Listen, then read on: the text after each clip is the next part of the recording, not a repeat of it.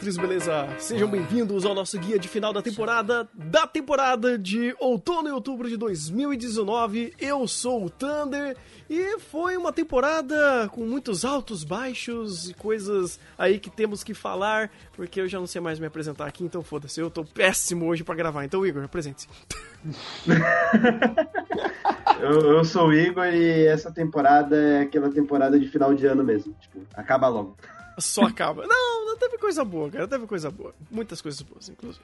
Uh, tamo, tamo aqui com... Pode, pode falar. Vai, vai, pode ir. Vai, vamos se apresentando aí. Posso, oh, vai, vai. Pode ir. Pode ir, pode ir, vai. Eu não vou mais Ai, apresentar ninguém. Vai, pode ir.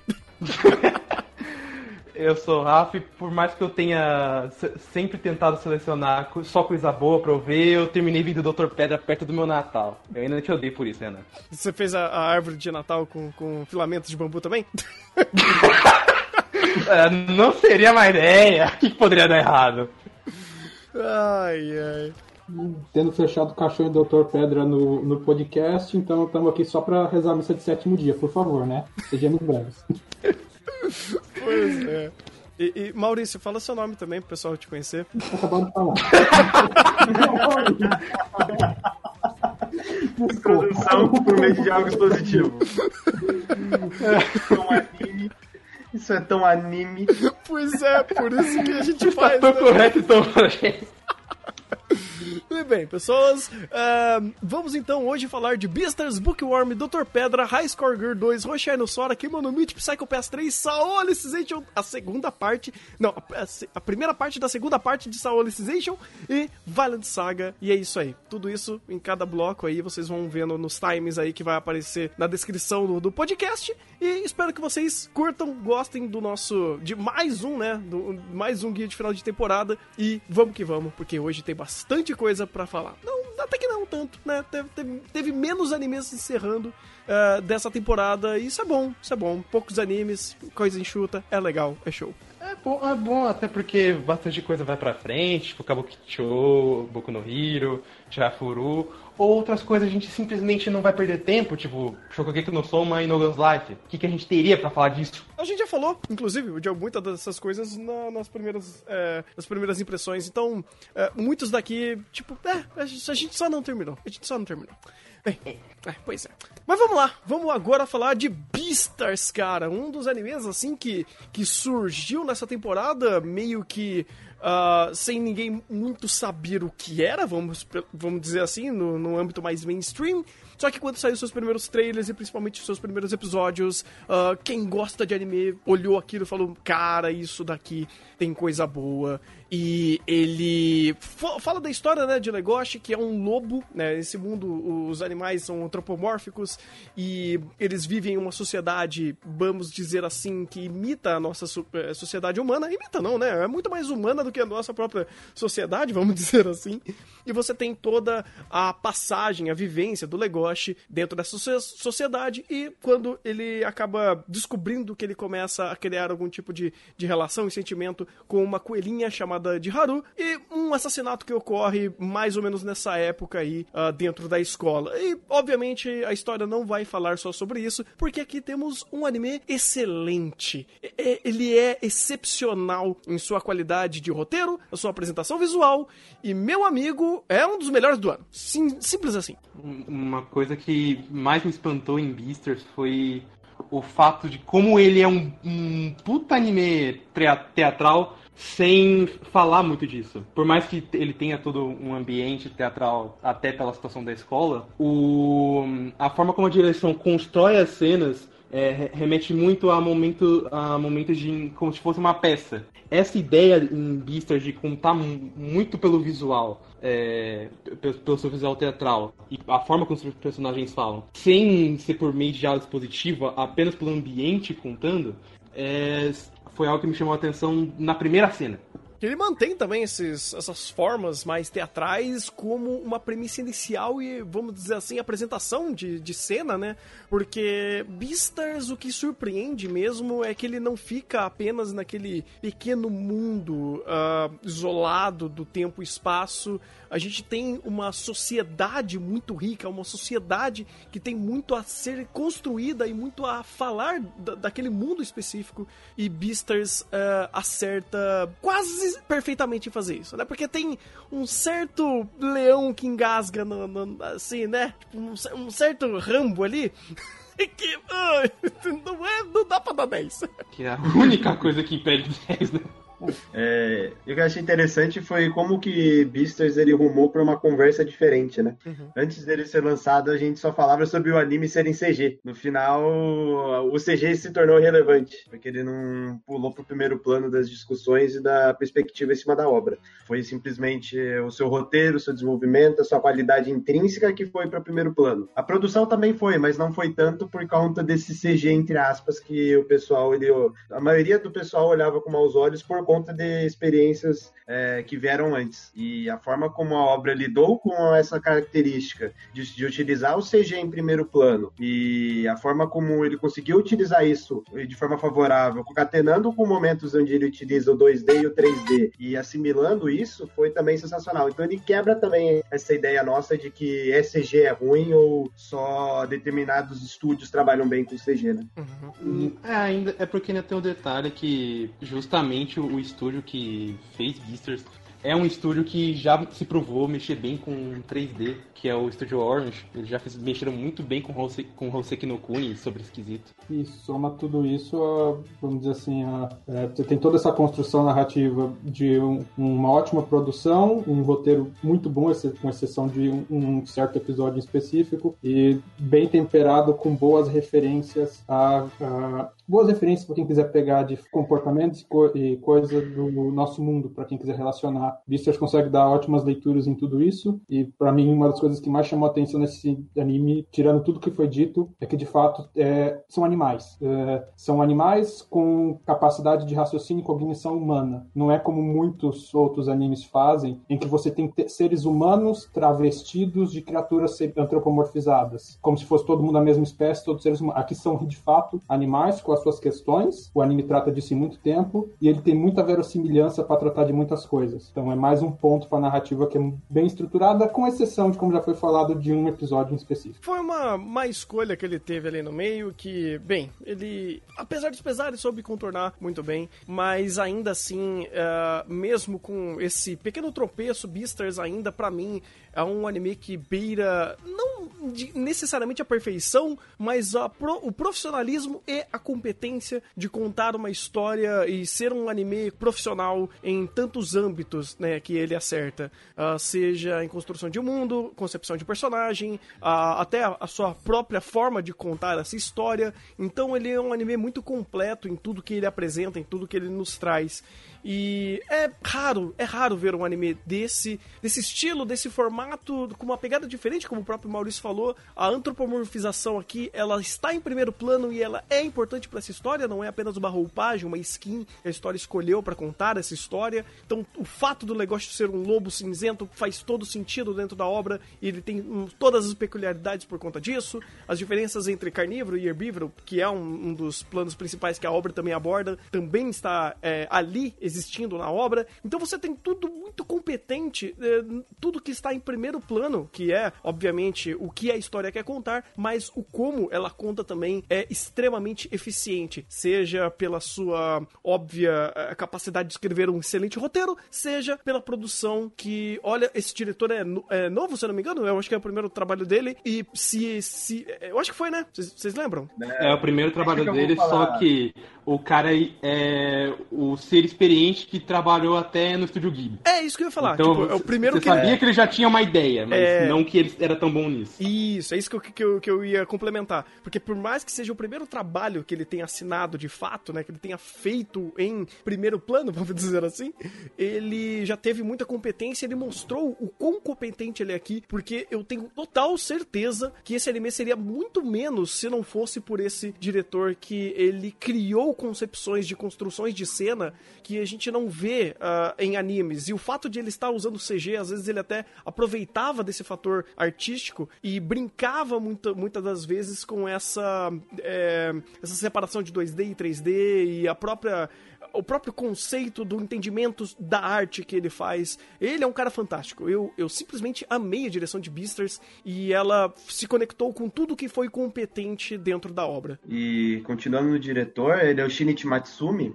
e apesar de ser o primeiro trabalho que ele dirige por completo a obra, ele já fez direção de episódio, ele já trabalhou em alguns longas, como o Rafa falou do estúdio Ghibli, mas ele está dentro da indústria desde 1984, trabalhando como assistente de direção em 1984. Então, é um cara que tem uma bagagem extremamente elevada e que tem, trabalhou com grandes nomes. No Ghibli, no caso, quando ele trabalhou no Ghibli, ele trabalhou com o filme Porco Rosso, então, que é um excelente filme também. Então, é, é um cara com bagagem, com experiência e que quando teve essa liberdade, ele conseguiu se utilizar dela muito bem, uh, pelo que a gente viu em Beasters. Sim. É, eu só queria, pelo menos, fechar minha parte aqui. E por que indicar Beasters para vocês?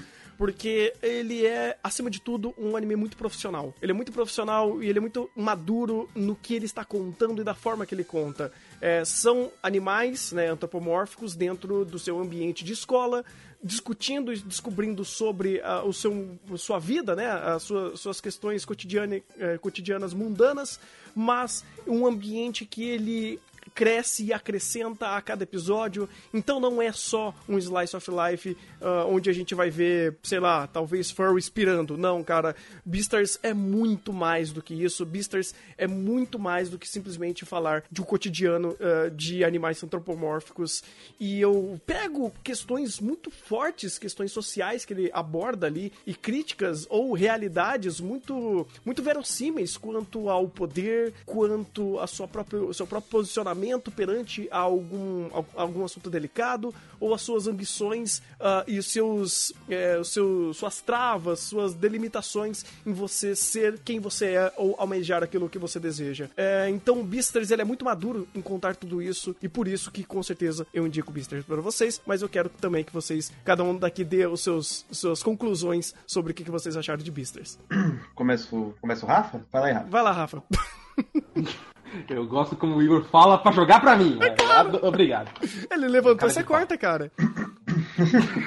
ele, ele, é o seu. O... Aquele levantador do Haikyuu. É o. É o, não, não. Kageyama? Isso, ele é seu Kageyama. Vai lá. ah, vem, eu sou, eu sou seu Shuyo. Mas.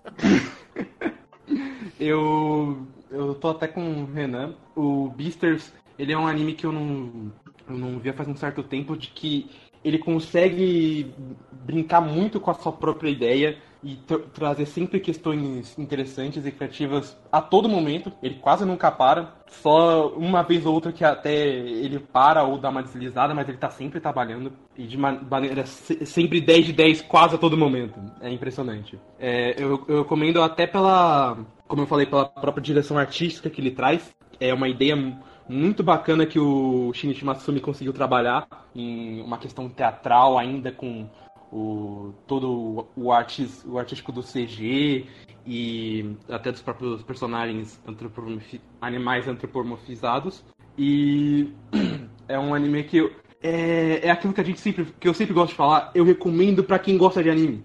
Mesmo que você não queira vir para Beasters, para ver é, conceitos interessantes é, é, sociais ou, ou até dentro, da, dentro do escopo dos animais ou até dos seres humanos, você pode ver como um bom anime. É uma excelente obra que, que a gente foi agraciado em 2019. Maurício? Uh, não tem mais muito o que falar.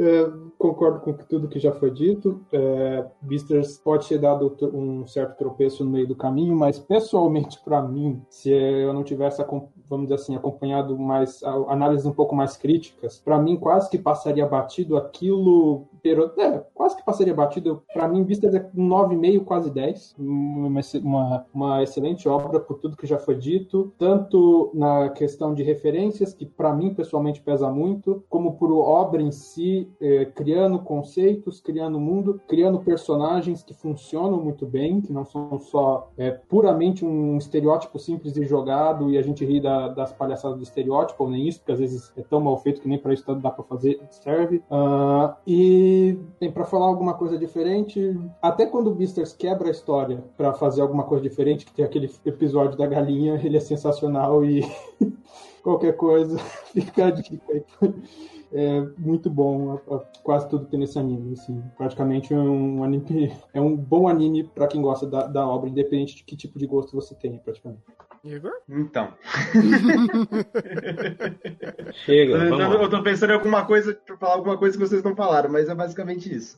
É, Beastars, ele, é basicamente ele é a surpresa do ano no sentido de esperava-se muito pelo material original, mas o que foi entregue foi muito acima das expectativas. É, ele é uma obra que praticamente não erra. Tem esse episódio sim, mas em linhas gerais, você colocar aquilo de canto, ele é uma obra extremamente completa e profissional em todos os âmbitos, seja no âmbito sonoro, visual, é, a escrita da obra é uma obra extremamente matura, de, madura de, da forma como foi conduzida, a própria ideia de em torno da obra. Então é uma obra que é rara, é difícil a gente encontrar e com tantos bons profissionais envolvidos a gente poderia esperar algo assim, mas foi muito mais do que esperado. Então, Pistas é uma recomendação que para 2019 acho que todo mundo precisa pelo menos conhecer a obra, que mesmo que não se engaje, é uma obra que tem muito a passar e tem, e tem muito em torno dela. E parabéns Netflix. Parabéns por, por protagonizar um projeto desse e eu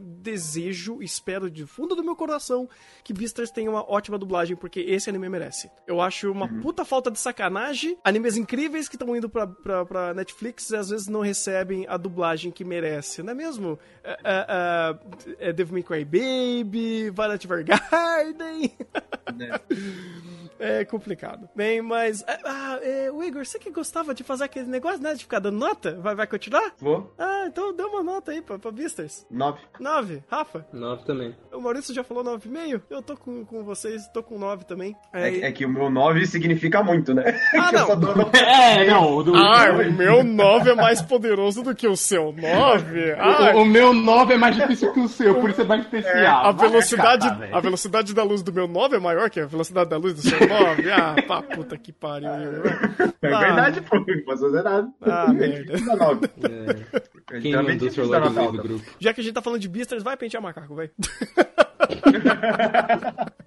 Vai atirar em leão, vai. Vai matar o leão com soco. Vai, vai lá. Opa, ficou ambíguo. Ficou ambíguo. Opa, pera, anime errado, anime errado. Anime errado, não foi um soco só. Você percebe quando o anime é bom que ele não mata o leão no soco, com um soco. Tapa. É uma mordida, ou quase. É, eu quase.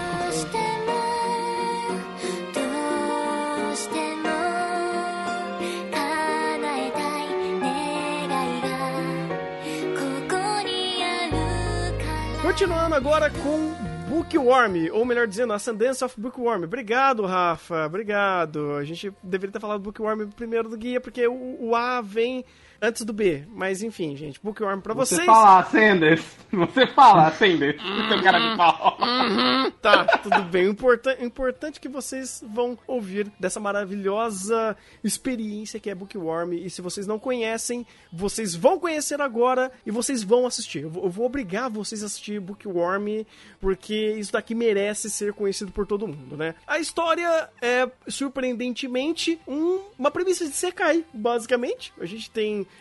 a Mine, que ela era uma biblioteca... Não, ela não era uma bibliotecária, mas ela gostava muito... Ela, ela era, não sei. Ela ia ser uma bibliotecária. Ela ia ser. Ela não chegou a ser e ela simplesmente morreu soterrada por livros. Ela foi reencarnada em um outro corpo, né? No, cor... no corpo de uma garotinha chamada Mine, em um mundo basicamente medieval. E basicamente ela manteve todas as suas memórias, seus conhecimentos do, do, do seu, da sua vida passada. E agora ela vai é, tentar sobreviver nesse mundo e obviamente, tentar devorar livros, porque ela é uma viciada em livros e ela descobre que nesse mundo livros são extremamente caros ou muito difíceis de ser acessados. Então, ela resolve criar os seus próprios livros e começar a, a conhecer e sobreviver nesse mundo utilizando dos seus conhecimentos e do seu vício em livros, obviamente, né? E pensando dessa forma e vendo que sim, é mais um anime de Sekai e a gente está recomendando o anime de Sekai, tem que ter alguma coisa aqui. E, e, e o que que tem aqui? Por que que o Bookworm é fantástico?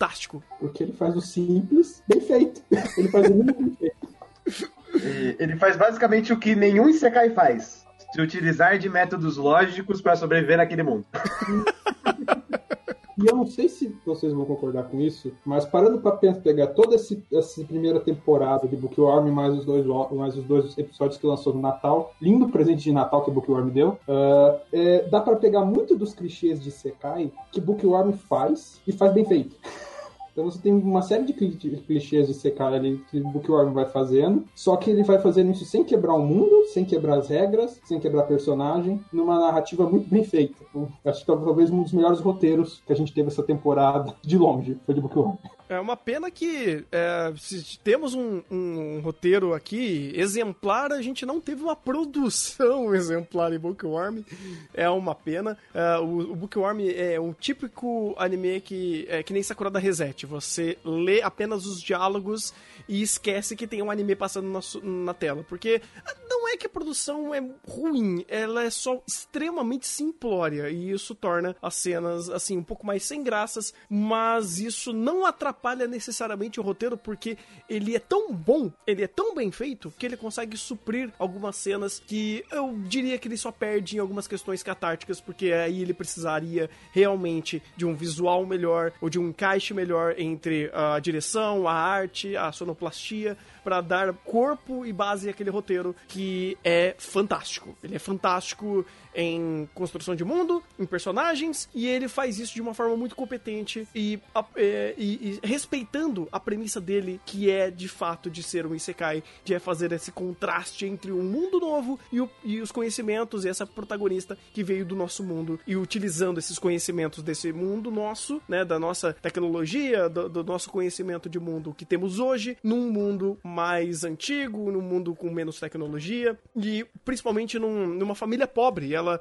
ela nasce numa família bem humilde, então você tem até paradigmas muito fortes sociais e culturais entre eles, uh, que isso é extremamente bem embasado, elaborado uh, e abordado em Bookworm. É uma obra que, cara, eu sempre gostei muito da, da premissa de Sekai. E quando eu vejo o Bookworm e ele acerta em fazer isso, eu me apaixonei por esse negócio.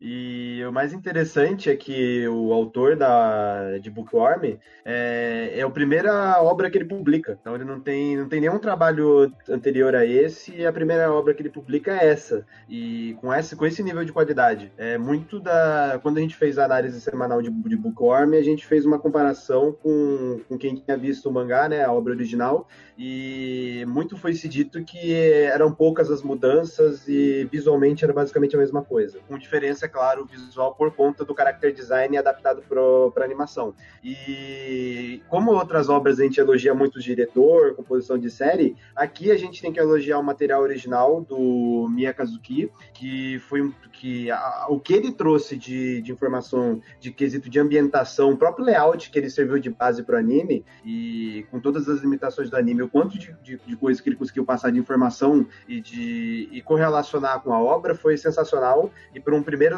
primeira obra publicada dele é uma obra que vem muito bem. E a gente também tem aquele traço de escritores vão evoluindo com o tempo. Então você pega, sei lá, o Titicubo, o Titicubo começou escrevendo de um jeito, ele evoluiu até um certo ponto. Pode não ter evoluído muito, mas você vê uma certa evolução.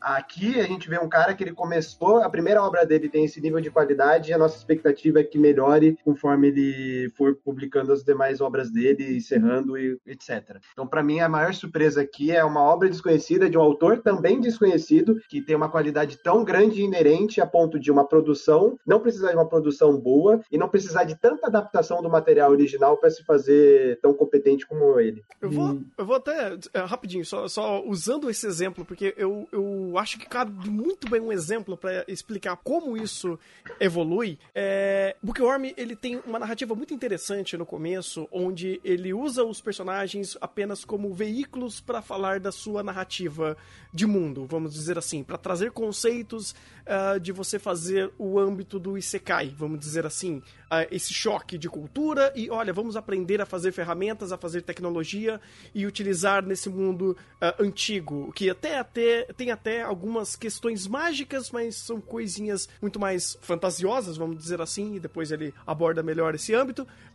e, e, vamos fazer esse, esse contraste, vamos colocar a personagem precisando de outros personagens, vamos não dar poder a essa personagem e vamos fazer a, a ambientação dela se situando nesse mundo. Então a obra no começo é muito sobre o mundo, sobre a, as, a, os aparelhos que ela está fazendo, os, os apetrechos, a tecnologia que ela está criando, uh, seja de um shampoo, seja de uma comida nova, e aos poucos essa virada, essa guinada da narrativa, ela começa a jogar em questões de personagem. E você começa a conhecer melhor esses personagens, eles começam a ter outras nuances, eles começam a ter as suas próprias, uh, as suas próprias visões, suas próprias linhas de pensamento. E quando você chega no final da temporada, é muito interessante como é, roteiro em ambiente e roteiro em personagem, eles estão andando lado a lado e corroborando um com o outro, onde quando acontece algo que ele remete muito mais à, à produção da tecnologia ou do world building que a Mine está fazendo, você tem um contraste de um outro personagem que ele acaba vendo aquilo que ela está fazendo, só que isso impacta ele de uma forma muito mais no âmbito pessoal e não necessariamente corroborando ao próprio mundo. Então é uma obra que ela evolui tão bem usando esses aspectos que com certeza é muito visível como isso daqui ele cresce e expande e os personagens se tornam vivos, o mundo se torna vivo e no final você tem uma, um conjunto de elementos nesse roteiro que, olha, é difícil você ver pessoa, é, é, alguém escrevendo tão bem quanto esse, esse roteirista escreveu, né? No caso, material original. Uhum. E ele escreveu bem não só em âmbito de história, dentro de como uma como um, assim a criação de um mundo fechado com regras, com lógicas próprias, com personagens próprios que são muito bem construídos, funcionam muito bem e que não se quebram tão fácil, né? Agora, não, pelo menos eu não consigo me lembrar agora de um momento que eu senti uma quebra muito grande dos personagens. Eles têm alguma estereotipação, mas isso não chega a ser uma simplificação muito grande que prejudique a obra. Pelo menos, eu não, pelo menos pessoalmente eu não senti isso. E quando a obra quer fazer referência a coisa da nossa realidade, ela faz referências muito bem feitas. Assim, surpreendentemente bem feitas. Até se você pensar que isso aqui é um Isekai com baixo, baixo orçamento. É, não, não entrando em méritos o que, que é, isso fica para quem tiver curiosidade, mas muito dos processos mostrados são verossímeis, muito da ambientação mostrado, embora não seja tão jogado na sua cara, ela é bem verossímil, ambientação medieval e muitas coisas ali, com coisas próprias do mundo, isso é até fácil de, se você pesquisar um pouquinho, você consegue separar o que é criação do mundo, o que é verossímil, correlação com o nosso, Uh, quem quiser também, a gente fez os, os podcasts aí, pegar as referências lá, consegue pegar tudo. E isso, vamos dizer assim, ele, quando tem essas quebras, também não quebra a própria lógica do mundo, né? Essa transição é muito bem feita e o autor respeita muito bem as regras que ele colocou ali, que é muito interessante. É muito difícil de ver um anime que faz isso, infelizmente. Total, cara, total. Ainda mais que, como né, já falamos, uh, ele não, ele, ele, apenas se apega à questão do quão bom é o roteiro, porque produção, né, de novo, tivemos aqui um Sakura da Reset. É uma pena. Uhum. E ele piorou com relação ao seu material original, né? O próprio character design design. Engraçado que no Blu-ray que eles anunciaram tem algumas imagens. E as imagens que eles colocaram, quem fez o character design daquelas imagens, daqueles wallpapers, por assim dizer, como material promocional, não foi o cara que fez o character design do anime. Então eles pegaram outras pessoas, outros ilustradores, eles ilustraram da forma deles e você vê que todos esses ilustradores ficam melhor do que do anime. Qualquer um que você pegue. Pelo nível de detalhamento e acabamento que não tem, no, não tem no anime, né? Pois é. Até o próprio senso de estética ou até mesmo o senso da construção de cena no mangá é fantástico, cara, é fabuloso. Tem uma certa cena que aqui foi basicamente plano e contra plano, e no mangá você vê que aquela revelação, vamos dizer assim, que eles falam ah, no meio da obra é muito mais pesada e dá uma conotação muito mais séria que, bem, esse anime, eu, eu entendo o, o, a questão mais infantilizada, vamos dizer assim, que temos aqui nos traços, no character design, como se Bookworm tivesse sendo vendido para criança, só que né, talvez tenha sido uma, um, algo um tanto errôneo de fazer isso pra Bookworm, porque Bookworm não é um anime, digamos assim, infantil. Vamos colocar dessa forma, né? Então é uma pena, é uma pena a, a produção não ser boa. E considerações finais? Quer começar, Maurício? Bem, considerações finais. Uma excelente obra, com, é, muito bem escrita. Uh, infelizmente a produção não salva e até algumas cenas que tem peso pode perder um pouco de peso por causa da produção um pouco mais fraca, não que prejudique muito a experiência, pelo menos não prejudicou a minha, mas para algum público mais exigente em produção visual, na parte visual, talvez sinta. Eu não me importo muito, eu fiquei mais feliz com as referências do que qualquer outra coisa. Uh, e é, para mim um excelente anime nota 9. Não me importei nem um pouco com a produção e mais que recomendo. Anime obrigatório, pode botar aí. Eu sou obrigação de assistir em 2020. Justo. é, eu fiquei surpreso com o Bookworm, eu não esperava muita coisa, é, principalmente pelo estúdio, a Jadu. A única coisa que eu conhecia do estúdio é que eles fizeram Shumatsu no Izeta, só isso. Que e... vamos combinar também que é, é, é, é, Ele começou bem. Ele começou, começou bem depois. Muito bem, depois, pelo amor de Deus. Vai. Meu Deus do céu, cara. É, e também por ter. Pela autora, né, autora autora, é, ser nova, ser a primeira publicação dela, passava tanta confiança. E além disso, ainda era um Isekai com uma Loli na capa. Então era extremamente difícil você levar esse anime com, com como ele deveria, como ele deve ser levado depois de você assistir a obra. Então, pelo que foi apresentado, apesar da produção não ser tão boa, não faz tanta diferença assim para Bookworm. Ele tem um roteiro que consegue levar a narrativa e que consegue satisfazer até certo ponto a maioria do público, né? E pra, pra gente que vê tanto Isekai ruim, ver um Isekai bom desse é, é muito positivo e que a gente tem Isekais bons como Bookworm. Concordo com você vocês. Uh, gosto desse, é, dessa visão que, que a autora deu para essa, essa construção de mais um Isekai. Gosto dessa ideia que foi uh, criada aqui de você respeitar o que, que é o procedimento, né, o processo para você fazer um contraste entre personagem e mundo de um Isekai, uh, elementos e valores que muitas das obras simplesmente esquecem, esquecem processos, esquecem apresentação de mundo, apresentação desses conceitos, conflitos, contraste, e simplesmente vira um anime genérico de Isekai que muitas vezes é um algo de lutinha ou de harem. Aqui não, cara, é uma história convincente, uma história com processos, com causa e consequência, com personagens com limitadores, com personagens que têm dificuldades de criar a sua, as suas ambições, com um, personagens que eles entendem o, o, ambiente que eles vivem e existem contrastes entre a própria Mine, que veio de um outro mundo, e esse mundo e esses personagens, e isso é respeitado a todo momento. E quando você pensa que, ah, agora já chegamos num nível de estabilidade onde já entendemos que a Mine já está se situando nesse mundo e ela já entende entendeu como funciona o sistema desse mundo, aparece novos elementos que continuam criando esse contraste, esses contrastes uh, e vão desde âmbitos políticos, religiosos, tecnológicos, sociais e tudo isso é tão bem amarrado que eu estou extremamente hypado para a próxima temporada porque eles vão cada vez mais crescer tudo isso, só que crescendo essa narrativa, não fazendo o personagem ficar mais poderoso ou quebrando as regras do mundo, não. Você tem toda essa limitação, você tem todas essas regras, e essas regras são cada vez mais bem elaboradas, bem é, é, é, experimentadas e delimitadas. Eu, eu achei Bookworm excelente e ele só não ganha meu 10 por causa da produção. E se eu tenho que levar isso como uma experiência audiovisual é, como um todo, eu infelizmente tenho que dar um 8 pra Bookworm. infelizmente. Dois também. Maurício? Eu já falei, para mim eu dou um 9 porque é, eu ainda não tenho essa visão tão técnica. Então eu julgo pela minha experiência. E minha experiência com Bookworm, eu consigo passar o pano, deixar lustradinho essa falta de produção. Então eu admito, eu estou vendido. Não, mas isso é ótimo, isso é ótimo. Não, é ótimo estar vendido. Não, é ótimo. Pra um anime bom a gente deixa. A gente, a gente dá, dá aquela, aquela encerada no chão, não tem problema não. Eu admito quando eu tô passando fome. Eu sou, eu sou ah, o, o, primeiro passo é honestidade, cara. Já tá bom assim.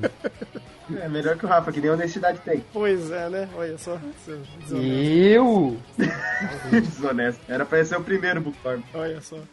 Desonesto não, analfabeto. Exato, ó, é diferente. Não é que eu sou desonesto, eu sou só analfabeto. E eu aceito a minha culpa, viu?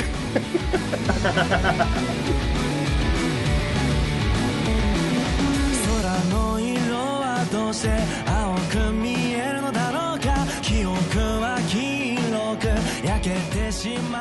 Agora chegamos na nossa míssima de. Míssima? Não, missa de sétimo dia. Olha só. Nosso míssil de sétimo dia.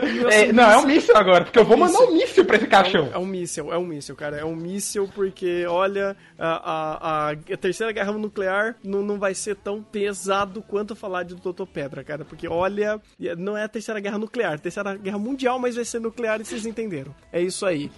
Dr. Pedra, gente, Dr. Stone, sua sinopse é um garoto chamado Senko, que ele é super inteligente e é- ele, assim como toda a humanidade, inteligente não, inteligeg, e assim como toda a humanidade é petrificada por causa de algo, né, um- um- algo ali, um raio, um laser que petrifica toda a humanidade e depois de mais de 3.500 anos ele despetrifica e ele tem como objetivo reconstruir a sociedade, descobrir o que petrificou e trazer a tecnologia de volta a esse mundo. Falando dessa forma, parece algo incrível, parece uma história com uma profundidade e um nível de narrativa é, visando a, a própria ciência e o próprio método científico de uma forma fantástica. Afinal, o garoto é inteligente, afinal, a premissa permite essa leitura e, na verdade, Dr. Pedra não significa absolutamente nada.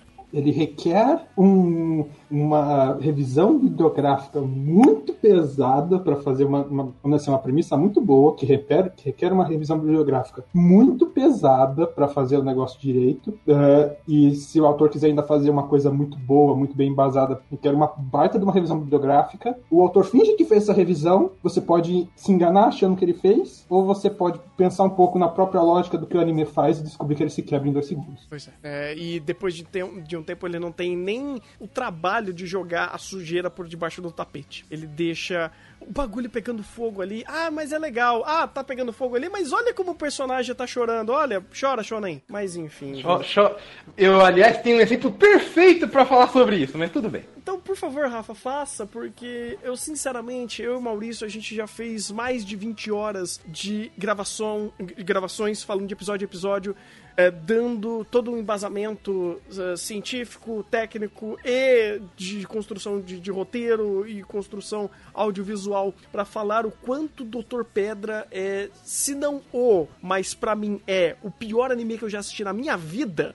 Não o que eu menos gostei, mas o pior de qualidade, o que ele é mais incompetente. Pra mim, ele é, ele chega nesse, ele, ele consegue ganhar esse, esse título. E, e Rafa, por favor, é, fale aí o que, que você sentiu, o que, que você viu em Doutor Pedra.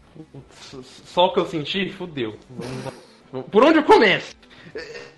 Pr- Primeiro vamos explicar por que Rafa está aqui, ele nunca esteve nem no guia. Por que esse, esse gordo safado vai falar de Dr. Pé? Pois é, né? Infelizmente, a péssima ideia de falar, ah, eu vou viajar, vou ver Dr. Stone. Pra ver se realmente é tão ruim quanto o Renan me... Eu nem estou de prova a quantidade de fotos que eu mandei. E não do, foram do eu tava surtando com isso. Foi, foi incrível. Foi incrível. Não, é, é, pr- primeira vez. Veja bem. Pois pra é. você ver o nível do negócio. E é incrível como uma brincadeira que eu fiz funcionou e funcionou pro meu pesadelo. Que é, vou tentar achar as coisas que ele erra menos. E não só são as coisas que ele erra menos, como são os maiores pontos positivos de Doctor. O, um grande exemplo, por exemplo, é o. um, Esqueci o nome dele. Você ver como eu me importei muito com o Doctor Stone. Qual é deles? o Chrome. Ah, O tá. Chrome. É, eu tava conversando com o Renan como ele consegue ser o melhor personagem de Doctor Stone, um dos melhores, fazendo absolutamente nada fora o básico do básico. Eu sou um personagem, eu, eu faço isso porque eu tenho um objetivo e só. É isso que ele é. Ele não tem camada, tem desenvolvimento decente, ele não tem profundidade. Ele é só o estúpido. E isso me incomoda demais. Porque quando a gente vai olhar os maiores pontos negativos, fora a, a própria utilização da ciência, que o Renan e o Maurício já falaram, muito bem no- nos podcasts. É, os erros de roteiro de Dr. Stone são abomináveis. Eu, é, tem um exemplo, até o que o Renan falou do, do Chora Shonen, onde eles tentam fazer um, um- uma cena dramática e te convencer que aquele personagem tá muito tempo. Só que não funciona quando a gente lembra que esse personagem não teve um pingo de desenvolvimento, de conexão com outros personagens, pra ter uma cena dessas. Ou quando não é o Senku estragando a cena de todo mundo, porque ele adora fazer isso. Até demais. Isso me irrita. E. Eu não sei. Renan, me, me ajude. Eu não sei por onde começar a, a falar de Dr. Stone, porque é tanta coisa de, de errado que é, é difícil. Eu vou tentar ser muito simplório. ah, e eu tava pensando esses dias como que eu resumiria uma crítica a Dr. Pedra. E é muito simplório. Porque dizer apenas o superficial parece ah, pouco embasado o que eu estou dizendo. Mas quando eu digo que é uma história com eh, desenvolvimento de personagem terrível, com uma construção de mundo completamente boçal, ou incongruente, é, ela é incoerente, ela é superficial, ela é, é- ela é muito fácil pro roteiro fazer o que ele quer, porque tudo que ele quer está ali naquele momento, e quando ele não quer, ele não está ali, né? Ele, ele desenvolve deuses ex-máquinas e diabos ex-máquinas ao bel prazer, onde ele manipula os acontecimentos como se ele estivesse ah, construindo um roteiro que, se- que seja sempre favorável ao que o roteirista quer. Nada aqui ele funciona e é orgânico pela sua própria existência. Nada aqui ele tem a sua viva, sua vida, a sua lógica, a sua, a, a su- o seu próprio brilho, a sua própria regra, o seu próprio grau de, de dificuldade e a sua própria, o seu próprio conceito. Aqui tudo é quando o diretor, o, o, o, o, o autor quer que seja. Então, se ele precisa que aquele personagem conheça essa informação, ele vai conhecer. Quando aquele tipo de material precisa não existir, ele vai não existir. E é sempre assim. Ele é sempre conveniente para criar a, a situação que ele precisa e ele sempre cria essa situação da pior forma possível. Ele não tenta nem enganar quem tá assistindo, criando ah, explicações e delimitações. Tudo acontece porque sim. E quando ele tenta explicar uma situação até chegar naquela, naquele desenvolvimento, naquela resolução, ela se torna estúpida, porque você tá vendo personagens indo contra suas próprias características, indo contra suas próprias, eh, eh, seus próprios conceitos, suas próprias visões de mundo, ou o personagem é apenas uma página em branco porque ele sempre vai fazer o que, que o roteirista quer fazer. Então você tem sempre a pior forma de você contar uma história ou de criar uma história. Porque a partir do momento onde você não tem ah, regra, onde você não tem causa e consequência, onde você não tem eh, dificu- eh, dificultadores, né? Dificu- eh, barreiras, limites. E tudo pode tudo a todo momento, a sua história não significa mais nada. Porque a- acaba virando algo quase como um sandbox, um jogo de sandbox onde você tem ah, o código de fazer tudo a hora que você quiser. Pode parecer divertido, só que quando você está vendo uma história dessa e quando você vê que a própria diversão, a própria, o próprio carisma do personagem se quebra por causa das regras do mundo que se que, que são inconsistentes, inconsistente é até uma palavra muito bonita para dizer o quão errado é tudo isso daqui ah, você percebe que tudo isso é vazio. Isso daqui é, é muito é, é é muito hum, sem graça, é, é muito fácil, é muito difícil de achar até adjetivos pra dizer o quão ruim é Dr. Pedra sem eu utilizar palavras de baixo calão aqui. É, Eu, eu- só pode- rapidinho aqui. Perdão, só por dar uma cortada um pouco na sua analogia. Você falou, é, Dr. Pedro é um jogo sandbox que a pessoa tá com o comando de todas as coisas ativadas. Aí, Exceto, como você já disse, quando o roteirista quer que ele não tenha determinado material. Então, não é nem como se o roteiro fosse conveniente o bastante para admitir que quando o, o personagem principal precisar de uma coisa, ele vai ter. Porque em vários momentos da obra, a obra quebra a própria lógica e roteiro para que determinado material seja fique escasso ou que os personagens esqueçam certas receitas para que se crie alguns conflitos e que eles sigam na, na direção de que o autor quer. E uma coisa que eu tava pensando depois, uh, Dr. Stone tem uma péssima mania de querer recriar a rota evolutiva da humanidade. Ele quer seguir a risca a rota evolutiva, evolutiva entre muitas aspas, a rota de desenvolvimento tecnológico do ocidental, ali Europa, principalmente Europa, parte ocidental e tudo mais. E ele falha miseravelmente, ele esquece de conceitos básicos, ele esquece de que tendo conhecimento de coisas mais avançadas, ele não precisa pegar certas curvas de desenvolvimento tecnológico que a humanidade pegou e, e quando ele quer avançar para frente do que seria a rota padrão, ele, ele, ele se embola, cria recursos de roteiro que não faz sentido e quando é conveniente ele volta para depois para essa linha que ele já estava seguindo. Então, é no mínimo confuso, no máximo, um, no máximo não, não dá para descrever sem sem começar a fazer tecer críticas um pouco mais pesadas sobre o quão tóxico pode ser Dr. Stone. Eu, eu tenho até um, um disclaimer para fazer. Vocês dois perceberam que todo, todos os problemas e situações que vocês falaram sobre Dr. Stone, você sempre pode acabar caindo no Senko?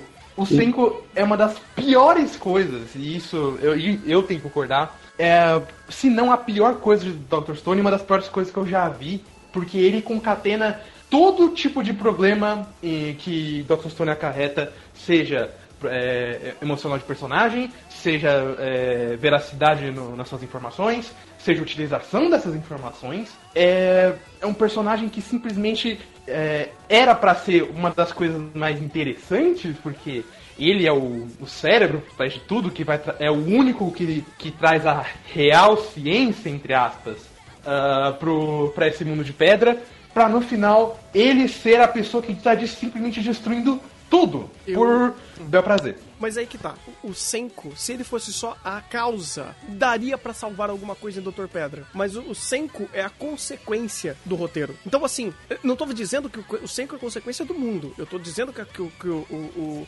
esse péssimo personagem é a consequência de um roteiro pessimamente escrito. Um roteiro. Eu, eu cara, eu, eu não quero ofender o autor. Eu não, eu não quero que Mas eu pessoas quero. se. Que eu não quero que vocês se ofendam com palavras que eu vou utilizar mais duras. Mas é um roteiro incompetente. Mas você não quer.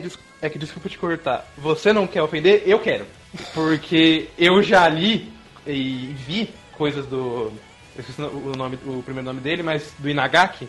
É, no caso, eu vi a Shield 21, que por mais que seja um anime genérico de esporte, Battle Shonen, também da Jump, quem se importa, ele é minimamente competente em não errar desse jeito. Ele é muito mais honesto com o que ele não sabe e ele consegue pelo menos uh, se manter dentro da sua, da sua linha de acerto. Ele não, ele não tô errando, ah, vamos, deixa isso pro lado, vamos errar mais ali como o Dr. Stone faz. Uhum. É, e uma coisa que vocês estavam falando nas outras análises, como autores é, autores e pessoas de staff uh, começam de um jeito e evoluem, ou até no caso de Bookworm, que é o primeiro trabalho do cara e já tem uma certa qualidade grande, é incrível como o cara teve uma qualidade média e conseguiu decair a esse nível. Eu, eu quando eu descobri que era desse autor, eu fiquei espantado, cara, porque não esperava que tanto amadorismo e, é, e até arrogância da, da parte dele para fazer uma história viesse de um ator desses. Eu não diria amadorismo, cara. Eu diria incompetência. Ah, ser amador é quando você não é profissional o suficiente ou não tem conhecimento suficiente para você desenvolver uh, questões uh, narrativas. Já que a gente tá falando de um autor, questões narrativas.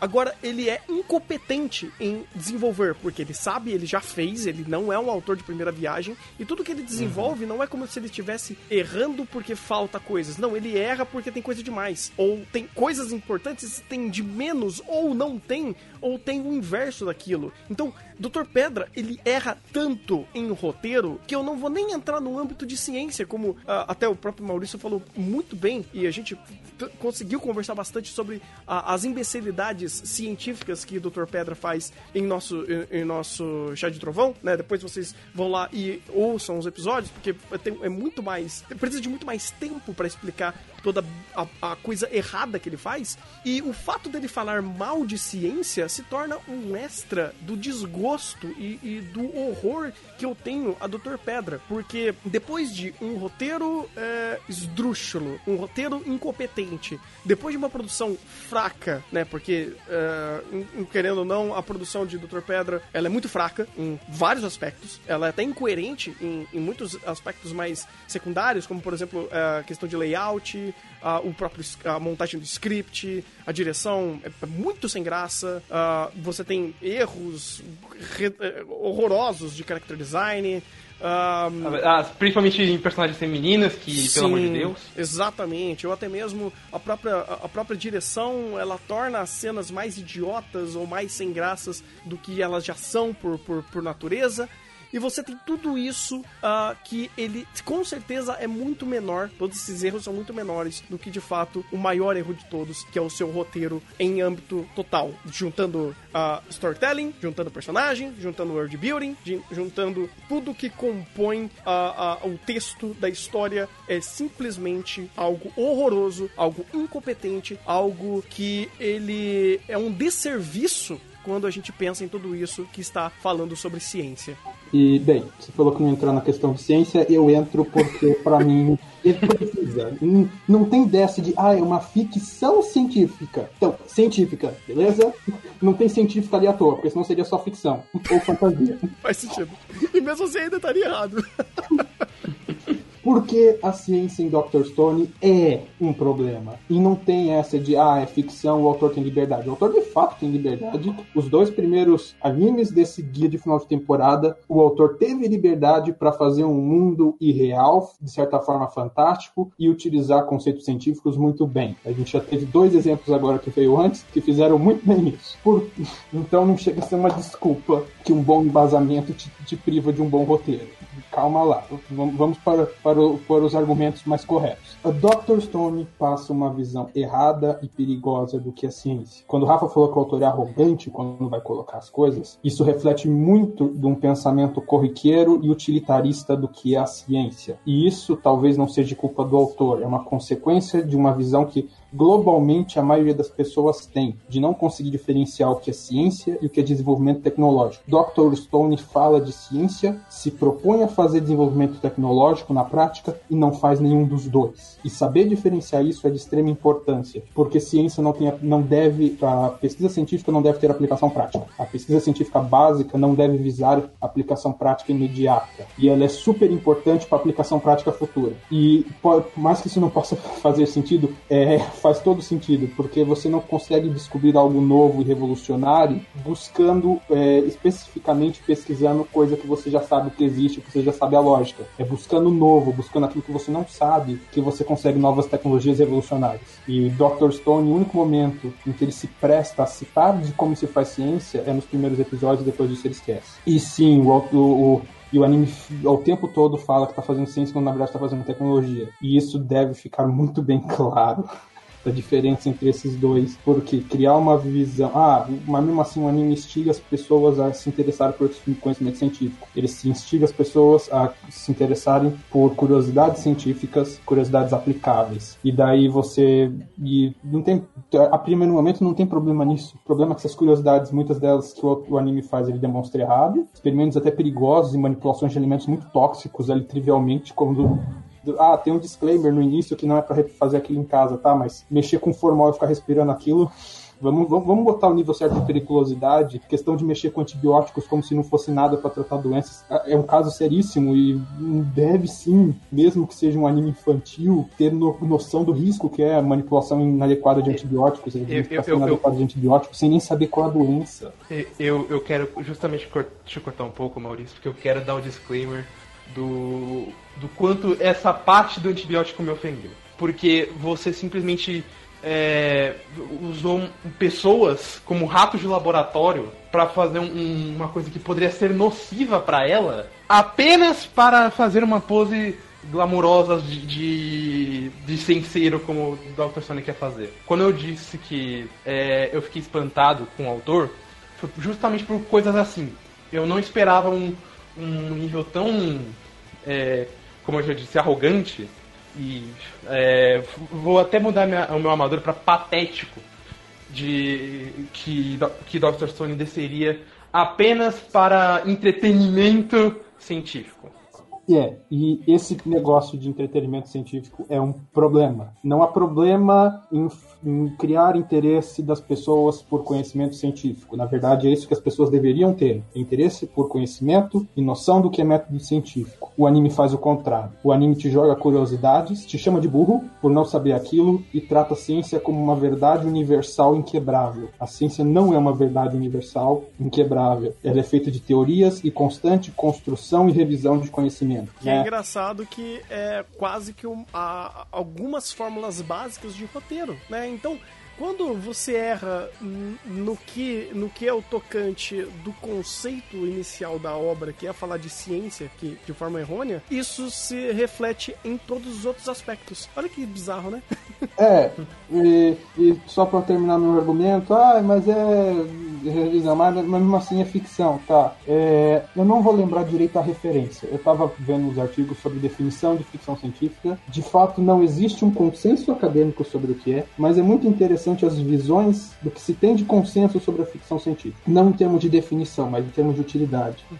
E a ficção científica é considerada por muitos um excelente simulador da sociedade humana. E ela tem um peso muito importante nos rumos e no impacto que a sociedade tem das suas ações. Ela permite permite que a gente reflita sobre coisas novas, sobre realidades alternativas. De certa forma, Dr. Stone se propõe a um, a, a um pouco de reflexão, pelo menos a priori, um pouco de reflexão, a mostrar o desenvolvimento tecnológico humano entre muitas e muitas aspas. E alguns autores falam até que é obrigação da ficção científica ter algum conceito minimamente verossímil.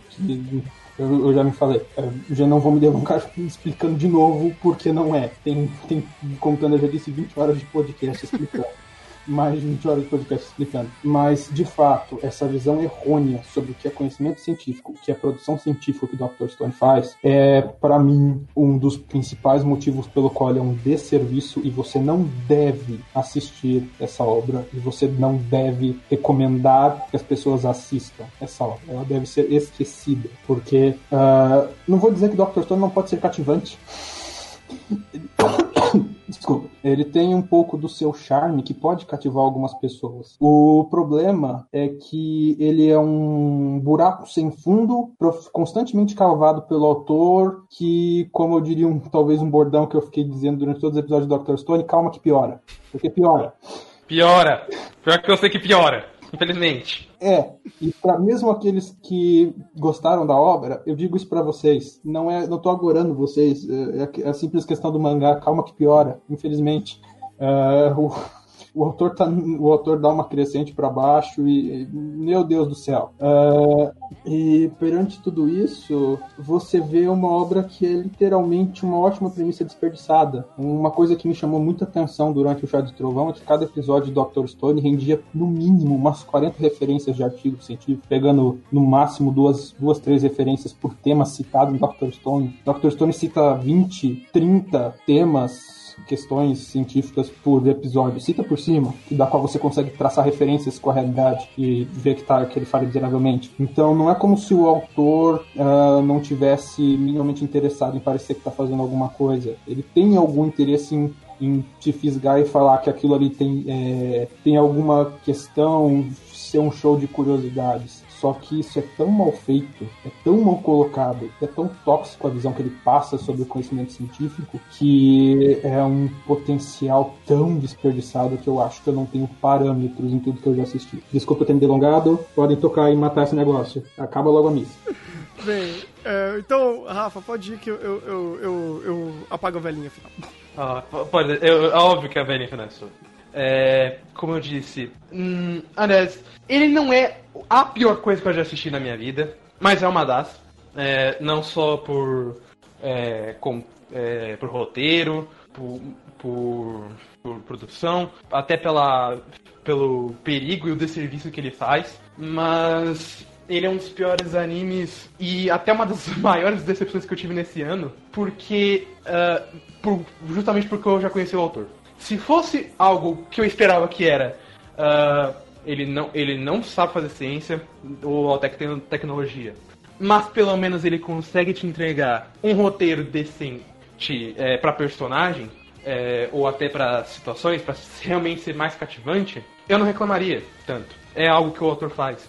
Mas ver como ele cavou um fundo do poço tão grande, de forma tão assustadora até, uh, eu não tenho uh, palavras para descrever o, o quanto esse negócio é simplesmente péssimo. É, ele não tem personagens interessantes, ele não tem mom é, momentos interessantes, ele não consegue ter nada é, para te, te prender, fora uma camada estranha de maneirismos que o autor gosta de fazer.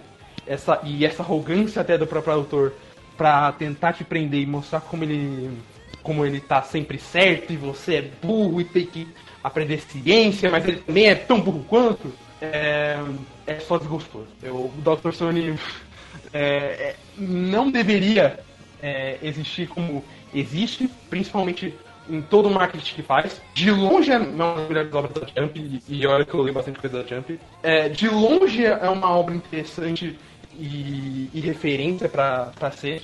E eu só espero que ele seja completamente esquecido da face da Terra. Pois bem, cara, é, Doutor Pedra, eu falando agora muito mais de, de, de, uma parte emocional minha e menos técnica. É, técnica já falamos bastante, mas emocional minha, ele realmente corrobora com o que o Rafa e o Maurício falaram.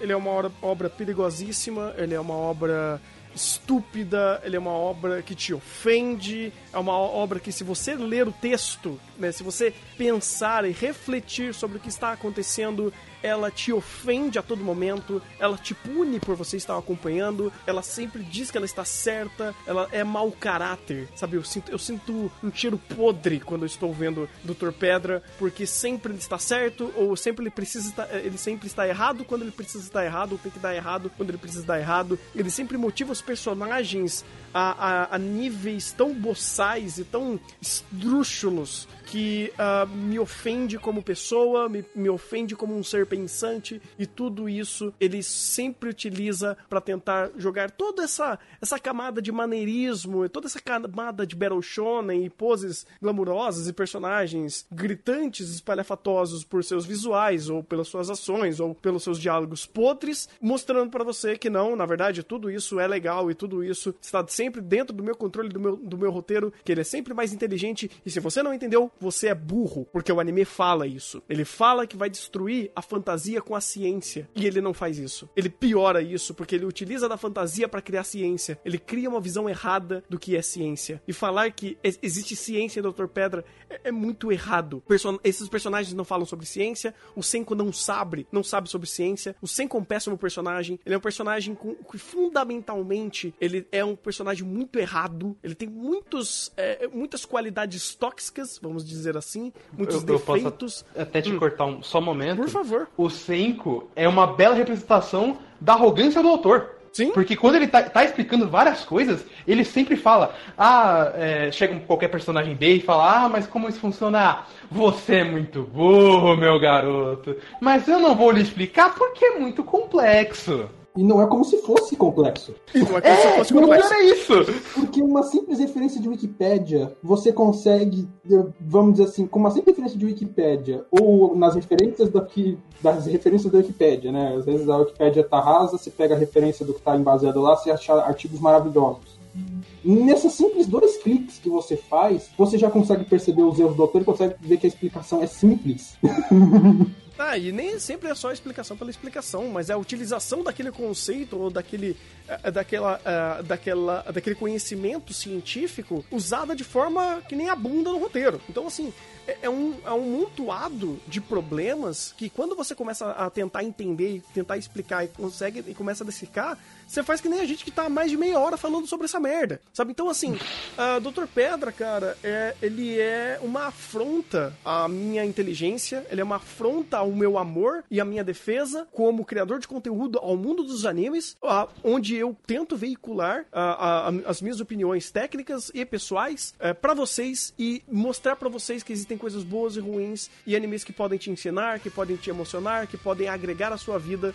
E Dr. Pedra, ele vai exatamente o ele faz exatamente o oposto disso tudo que eu sempre prego, principalmente até como pessoa. Então, eu simplesmente detesto Dr. Stone. Ele tecnicamente é o pior anime que eu já assisti. Ele pessoalmente é a pior experiência que eu já tive, já tive e eu realmente eu me, me emputece esse é, é, essa essa onda que Dr. Pedra tá tentando fazer, de pessoas defendendo ele e de pessoas meio que passando pano pra tanta coisa errada que ele faz ou normalizando algumas coisas que, ah, é só um anime. Porra, mas é, não é só um anime. Não é só uma história, não são só personagens fictícios. Muito disso, ele enraiza muito dos seus conceitos pessoais e morais. E quando você normaliza tanta coisa que acontece no Dr. Pedra aqui, e não. E normalizando não em- em questão técnica de animação, mas é normalizando em questões técnicas morais e éticas até. Então, tudo isso se torna um veneno, um campo minado onde as pessoas não percebem o quão tóxico e quão problemático a existência de Dr. Pedra. Eu não, nunca, jamais eu vou querer criticar a possibilidade e a, a, a liberdade de um negócio desse horroroso existir. Assim como eu também nunca vou criticar a existência de obras criminosas que enaltece coisas como racismo, como nazismo, como crimes infantis, né? Nunca, jamais. Essas coisas têm liberdade de existir. As pessoas deveriam ter consciência de não consumir essas coisas, porque liberdade a gente dá. Agora, crescer e, e- e- e enaltecer coisas ruins, isso daí com certeza não é comigo. E eu quero só é, dar o meu grande zero pra Dr. Stone, porque essa obra, ela não representa nada e nem ninguém. Eu, dei- eu dou meus 10 bilhões negativos pra ele. Até pra hon- honrar o Dr. Stone, já, já vamos aproveitar e usar uma das frases. quê? O Ele esquece essa porra aí. Exato! Vamos usar uma das frases ri- ridículas que ele faz pra fazer um maneirismo. Porque isso é um dos maneirismos do Dr. Stone, que, é, que aliás é maneirismo básico de quinta série. Vamos escalonar. Ah, o meu robozão é maior. É. Olha como eu sou mais legal. Olha como a minha frase é maior. É. 10 bilhões. Porque não existe 10 bilhões em um, sabe? É bem, é bem isso. É bem, é bem criancinha. Bem criancinha. É aque- aquele negócio da quinta série ah, comi sua mãe. Doutor Pedra faz isso. Doutor Pedra fala, fala, fala pros seus espectadores, comi sua mãe. Bem, se é pra nota, eu, tô, eu dou a mesma nota do Rafa, é menos 10 bilhões. E não é por cento, é menos 10 bilhões mesmo. Não tem nada dessa de dividir por 100. E não assista o Dr. Stone, assista o nosso podcast pra você entender o que ele erra e, e ver as referências do que, que na verdade ele faz.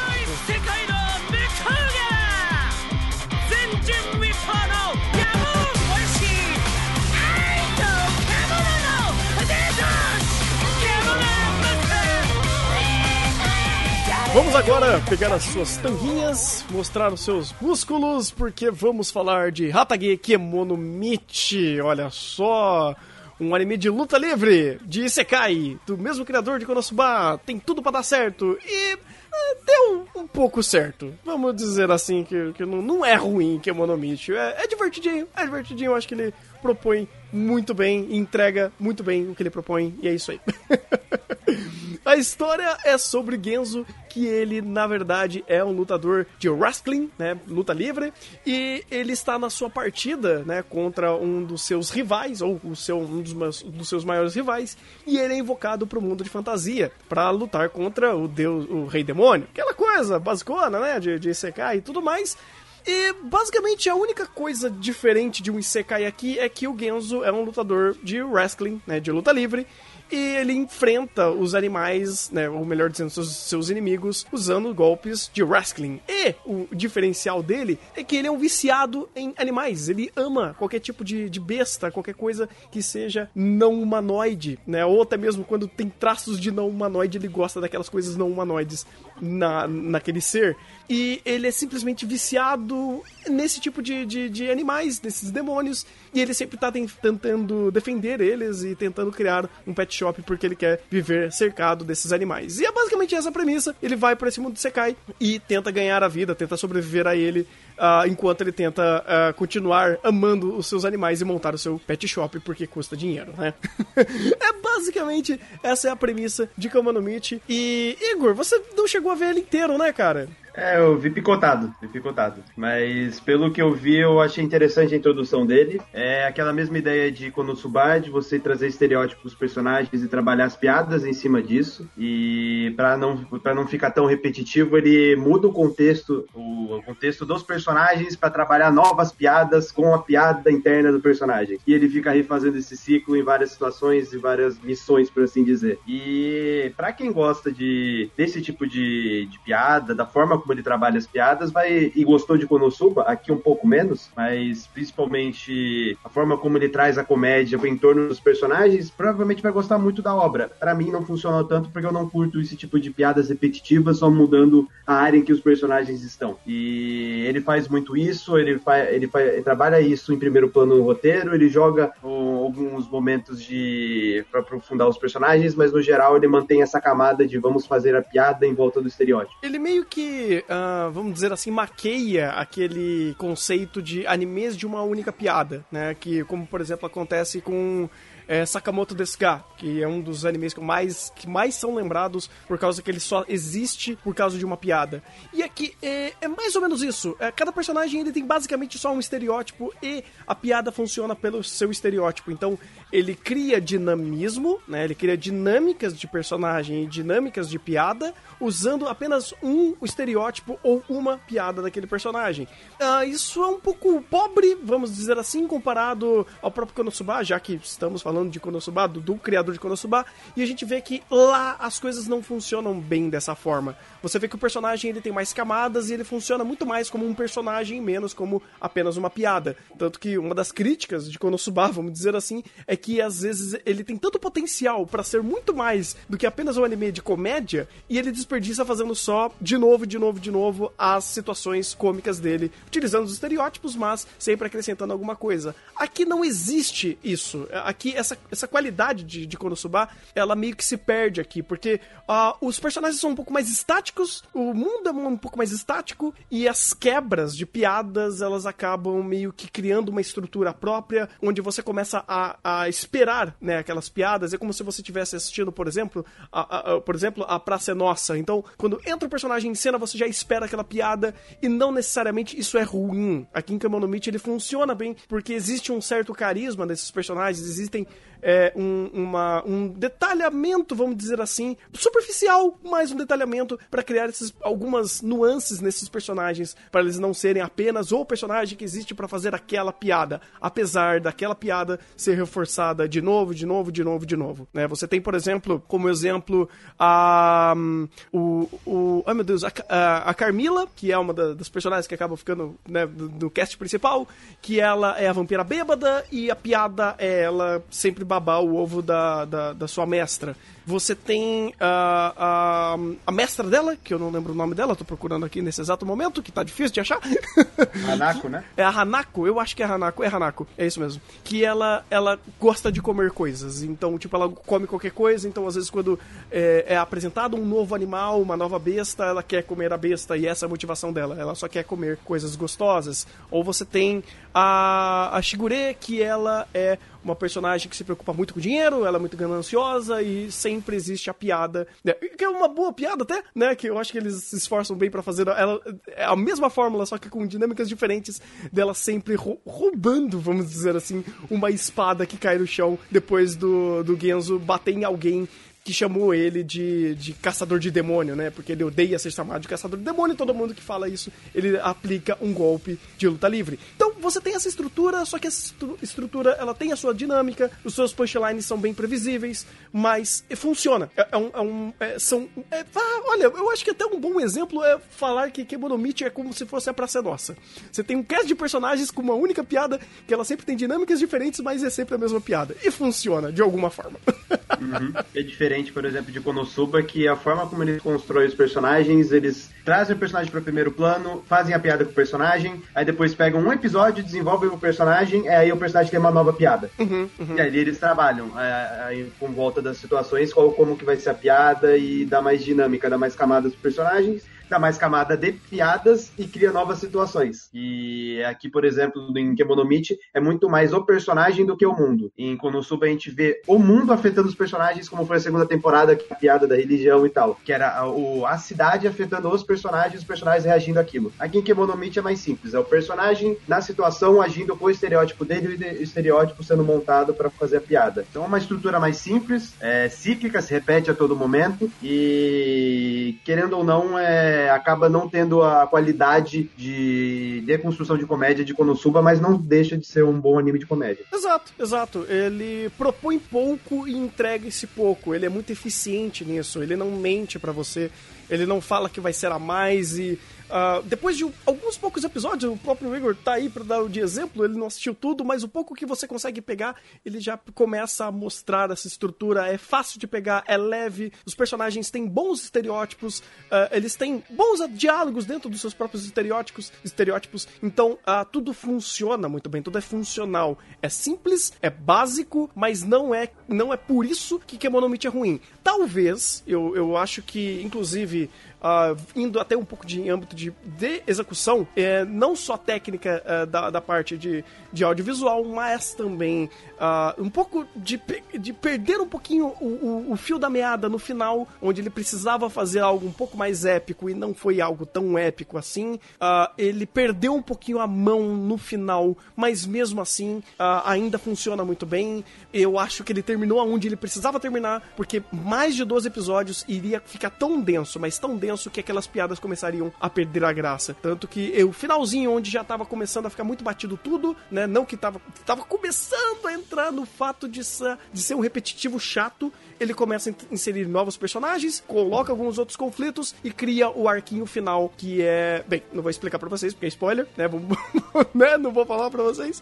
Mas é, é um, é um finalzinho que funcionou muito bem. E por mais que a obra original continue, ah, eu acho que Kemonomichi tem perfeitos 12 episódios e parou aonde tinha que ter parado, porque você começava a ver o gráfico começando a cair. Então, quando ele só estabilizou e dali seria pra cair, pra queda, foi- ele fez muito bem em parar onde parou. E gosto disso. Gosto que, que ele meio que teve essa consciência, essa ciência que não dava pra ir além do que ele fez. E só pra não deixar de falar, né? Último episódio, produção em. no- Acho que vou colocar uns 60, 70% do episódio deplorável. Deplorável. Pro que deplorável. vinha apresentado. Principalmente, acho que foi no episódio 4 ou 5 que teve a luta contra os orcs. E que animação fenomenal. Teve que uma- construção de. Teve uma luta melhor ainda, que não sei se você chegou a ver, que foi a luta da Carmila. Eu acho co- que eu vi. Contra uma outra vampira. Caraca, aquilo foi acima da média até pra animes com boas produções. E Não você era, fala, não era da escrava da, da Joana, não. Hum, Porque, hum, porque também teve essa. é, então, é da outra vampira. Duas- Então, gente, é- é, já deu pra entender. Tipo, a gente tem boas produções de batalha e a última deixou muito a desejar, mas tipo, muito mesmo a desejar. Não, foi, foi, foi péssima. Foi péssima. Não foi nem ruim, foi péssima. Então, sejam cientes se vocês forem assistir Kemonomichi, o final, principalmente a batalha, a execução, é, em 70, 60% dela foi bem deplorável. Foi, foi. Pelo, pelo Ah, apresentado. não só a questão da animação em si, mas eu acho que a própria montagem do roteiro não funcionou para aquele final. A forma que eles escolheram criar algumas catarses no final, elas são boas ideias, mas foram péssimas execuções, ah, tanto da montagem do próprio roteiro, porque a ideia si era boa, mas a montagem não foi legal, e a produção que deixou tudo bem. um gosto meio azedo no final, apesar, apesar do, do resto de, de Kemonomichi se mostrar muito mais ah, profissional em criar as cenas, em criar as piadas e principalmente essas cenas de batalha, de produção, que ele mostrava que tinha orçamento. Então você chega num final bem, bem, bem fraco mesmo. É verdade, eu, eu tinha esquecido disso. Bem, bem lembrado, bem lembrado. Não tô- se perguntem como eu não assisti tudo, mas eu assisti o final. Você vai acompanhando as lives, né? Eu tenho certeza. Exato. Então tinha, tinha vez que eu não acompanhava, tinha vez que acompanhava e. Mesmo assim, já deu pra, deu pra pegar. A estrutura dele é linear e bem simples. Então, às vezes, se você vê que o episódio não tá muito legal, você pode pular, não tem problema não. No final você entende. Mas é, às vezes você pega um episódio que você, ah, não gostei muito dessa piada ou muito desse contexto que eles estão ali, vou mudar de episódio. Dá pra fazer, dá pra fazer. Ah, e meio que concluindo também, ah, é, é isso, cara. Kemono Meat é um anime de comédia simples, sem muito. é, muitos detalhes próprios, eu acho que o, o detalhe próprio dele, né? Eu acho que o aspecto que é bem individual dele é o próprio contexto que ele cria, que é um lutador de luta livre, lutando contra pessoas. Tipo assim, num, num ambiente de mundo de fantasia e Sekai, que essa quebra já é interessante, a própria aplicação dos conceitos de luta livre ele funciona muito bem, é, mas tirando isso, ele não tem muitas individualidades, ele funciona é, se você quer um anime de comédia simples, é, bem é, agradável, é, divertido, né, pe- pela sua própria estrutura de piada, mesmo que, que seja uma estrutura bem simplória, e ele funciona, funciona. Infelizmente, não teve um bom final, né, questão de produção e roteiro, mas ele ainda é assistível, ele ainda vale você dar uma conferida se você quiser um anime de, de, de comédia, engraçadinho, assim, e minha nota é um 6, dou um 6 pra, pra Meat. A minha não é muito diferente, não. Um 5. É, maravilha, maravilha. maravilha. Seis parece até pouco, né, cara?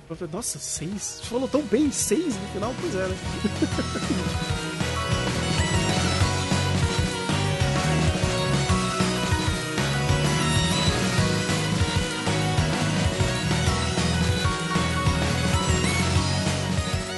Agora, só eu irei falar de High Score Girl 2, né, a segunda parte, mas eu quero falar eh, de High Score Girl como um todo. Já fizemos análise, ah, infelizmente, tipo, nem existe mais essa análise, porque o projeto LB infelizmente morreu, mas eu quero usar esse tempinho aqui pra falar de High Score Girl e fazer vocês conhecerem isso e falar que vocês devem assistir High Score Girl se você gosta de videogames. Ou melhor dizendo, se você não gosta de videogames, também assista High Score Girl, porque é uma história fabulosa, fabulosa. Ah, e eu posso resumir High Score Girl como uma carta de amor ao mundo dos videogames. Escreveu High Score Girl sabia do que estava fazendo e ele criou todo um contexto de um enredo pra fazer essa carta de amor ao videogames. Só que, por incrível que pareça, não foi só isso. Ele criou uma história competente eh, por si só, que criou ah, uma própria narrativa, uns próprios personagens, um próprio contexto de mundo, próprios conflitos e o contexto de falar apenas de animes, de, de jogos, ficou ah, em segundo plano algumas vezes, por incrível que pareça, mas foi extremamente funcional e maravilhoso, maravilhoso. A história aqui fala sobre Yaguchi, que é um garoto na no seu quarto ano, né? Quinta série, alguma coisa assim. Ele começa, tipo, com uns 12 anos, alguma coisa assim, 10 anos.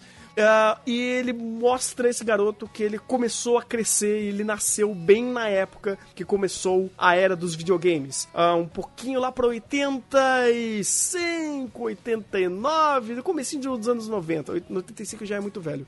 Mas no comecinho dos anos 90, vai, vamos dizer assim, que ele pegou bem a época onde começou a existir os videogames, começaram a, a bombar ah, os fliperamas, ah, começaram os consoles de mesa, ele pega bem da época do, do, do NES, né, bem, bem do Atari também, ele pega bem nesse comecinho e ele começa a falar sobre esse personagem que gosta de videogames e ele conhece uma garota, né, num desses fliperamas, que também gosta de videogames e eles acabam se enfrentando em Street Fighter 2, né, o primeirão, né, o primeiro do Street Fighter 2, vocês entenderam, porque Street Fighter 2 tem 500 mil versões, então a primeira versão do Street Fighter 2, e eles criam uma rincha, um riva uma rivalidade naquele momento, e desde então, esses dois, né, que essa garota que, que enfrentou ele, que é a Ono, eles começam a criar essa ri- rivalidade que vai expandindo para outros jogos, que vai expandindo para a vida pessoal deles, e a história é sobre esses dois personagens que estão se conhecendo, que estão crescendo, que estão jogando videogames e a história de vida deles, onde toda a ambientação se situa no, no mundo dos fliperamas, no mundo dos videogames.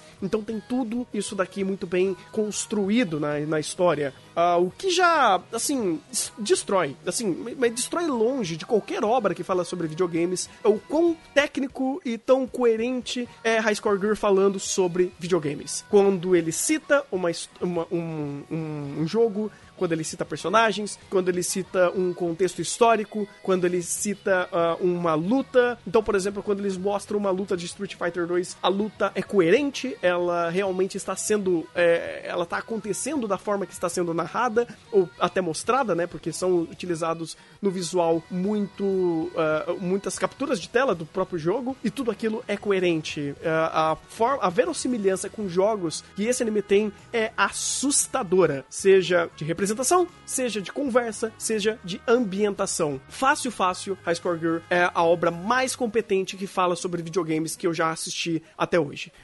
S- dentro de, de mídia de filmes, de livros ou qualquer outro tipo de mídia, essa daqui é o que mais acerta em falar sobre isso. E isso só, né? Só, só esse ponto já é ah, um ponto de destaque completamente acima da média e completamente fora da curva por falar de uma temática que muitos tentam e todos fracassam, ou muitos fracassam miseravelmente, e aqui ele tra- trata com uma maestria fantástica. Só que quando você vê que High Score Gear não se trata apenas de falar sobre videogames, mas usar o ambiente, o, o- a ambientação de videogames para criar esses dois personagens que são duas crianças que estão entrando na fase da adolescência, que começam e depois, né, nessa segunda temporada, você tem um time skip e eles estão mais velhos. Você vê o Yaguchi trabalhando, você vê o Yaguchi é, é, criando sua própria vida, é, tendo as suas próprias responsabilidades. A ONU, por outro lado, ela pertence a uma família rica, então ela tem toda, todas as, as responsabilidades de, de continuar o trabalho da família dela. Então você vê muito, muito enraizado o videogame como ambiente e como ele co- conecta ao crescimento de um personagem e os exemplos bons que esse ambiente pode te dar, ou até mesmo exemplos ruins. Ah, o próprio Yaguchi, ele, ele, se, ele se vê muito, em alguns momentos, como o próprio videogames, o próprio videogame, né, os fliperamas limitando a vida dele, ou criando uma rota de escape, ou criando um vício, ou criando ah, uma motivação. Então você tem muito disso eh, sendo enraizado nesses personagens de forma muito, reai, muito reais. Isso, obviamente, é uma experiência muito própria, mas eu me vejo muito nesses personagens porque eu vivi muitas situações que esses personagens viveram, vi- eh, crescendo junto com videogames e não vivendo junto no mundo dos fliperamas como eles, mas eh, de experiências internas como esses personagens tiveram. Então ele representar de uma forma tão verossímil e tão bem explicado e elaborado assim, ah, é, faz High Score Girl já ser uma história acima da média. Quando você pensa em outras questões, principalmente técnica ah, de é, é, audiovisual de High Score Gear, você talvez não tenha muitas vezes toda essa qualidade que o roteiro mostra, porque se trata de um anime em CG, o CG dele não é um dos melhores em algumas vezes, o próprio diretor às vezes se perde em algumas cenas, ah, cenas mais simples, ce- cenas de transição, ah, ou até mesmo ah, quando ele não precisa criar um impacto emocional, então são cenas apenas de diálogo onde não está muita coisa acontecendo, mas ele tem ótimas ideias de recursos quando ele precisa criar si- situações catárticas, situações pesadas, situações que tenham impacto, onde ele con- consegue utilizar não apenas o próprio jogo de câmera e a própria ambientação nesse mundo ah, de fliperamas. Eu, in- inclusive, amo, adoro de paixão as cenas que ele mostra eh, que eles estão em um fliperama, porque você se sente em um fliperama.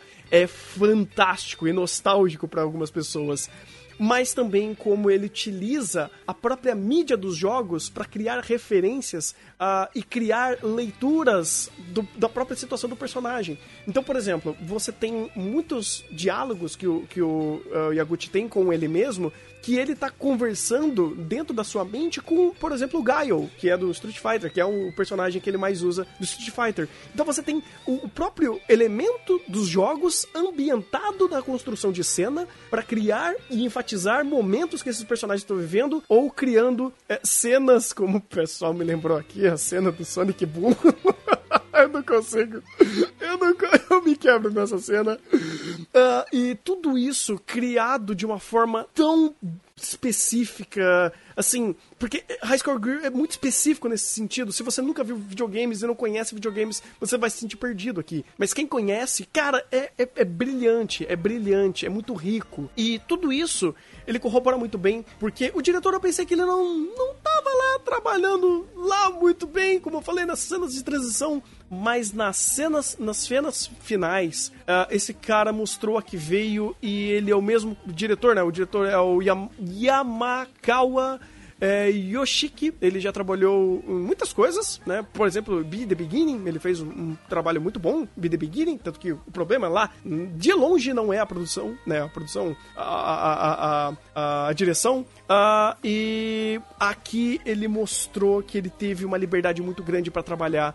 E quando ele precisava criar um momento catártico, principalmente no final, que a história fecha, né? Um, é um anime fechado. Meu amigo, são só lágrimas e são só é, situações que arrepiam a sua alma e ele consegue terminar a história lá em cima. Ele consegue é, criar a, a- a ascensão da história pra fechar num ponto, naquele pico, e você fala: Meu amigo, ainda bem que eu assisti High Score Gear, não apenas pelo ambiente de videogames, mas por esses personagens que criaram essa camada verossímil e essa, essa evolução como pessoas. Que na segunda parte, inclusive, isso se torna muito mais forte, menos caricato do primeiro, do, do- do começo, onde é muito é muita representação de um, de um garoto, né? De, de um, de uma criança, de um adolescente vivendo e sendo criado no mundo dos jogos, mas tudo isso criando uma casca, criando camadas dentro daquele personagem e ele se tornando menos estereótipo e mais ele próprio. E existem até ótimos diálogos nesse meio termo, ne- nesse meio tempo eh, dessa transição, dessa faceta desse personagem que se torna muito palpável. Ah, e um, até um detalhe interessante que existe aqui em High Score Gear, que ah, até esse, esse elemento existindo, que eu sei que é uma referência ao próprio mundo dos jogos, que, por exemplo, a ONU ela é uma personagem muda, ela representa os personagens, os protagonistas de jogos que são mudo, por exemplo, o Ryu em Breath of Fire, o Link eh, nos antigos eh, Legend of Zelda, eu não sei se hoje em dia o Link fala, mas ah, na minha época o Link não falava. e tudo isso ah, sendo construído né, dentro dessa personagem que ela não fala e apenas ela eh, age né, de, de ações corporais e não verbais, a, a- reage, no caso, a tudo que está acontecendo eh, no ambiente, no mundo dela. Existem até alguns momentos que o diretor, né, o, o diretor não, mas é o diretor também, mas o roteirista e o diretor não só não saberam criar, não souberam criar algumas cenas onde ficava tão vazio e apenas o monólogo do Yaguchi ou qualquer outro personagem que está contracenando com ela, que ficava meio chato, meio denso, ah, pouco dinâmico ou até mesmo pouco expressivo da parte dela, porque ela não dava feedback do que estava acontecendo, então você nunca sabia o que ela estava pensando ou o que ela queria, e não porque ela era uma personagem é, insegura ou não sabia o que mas é porque você não tinha diálogo e nem um feedback visual do que estava acontecendo. Isso se corrige bastante na segunda parte, né, na segunda temporada, mas existem esses altos e baixos nesses momentos. Inclusive, o próprio, o próprio gráfico de coisas boas e ruins nessas nuances de crescimento dos dois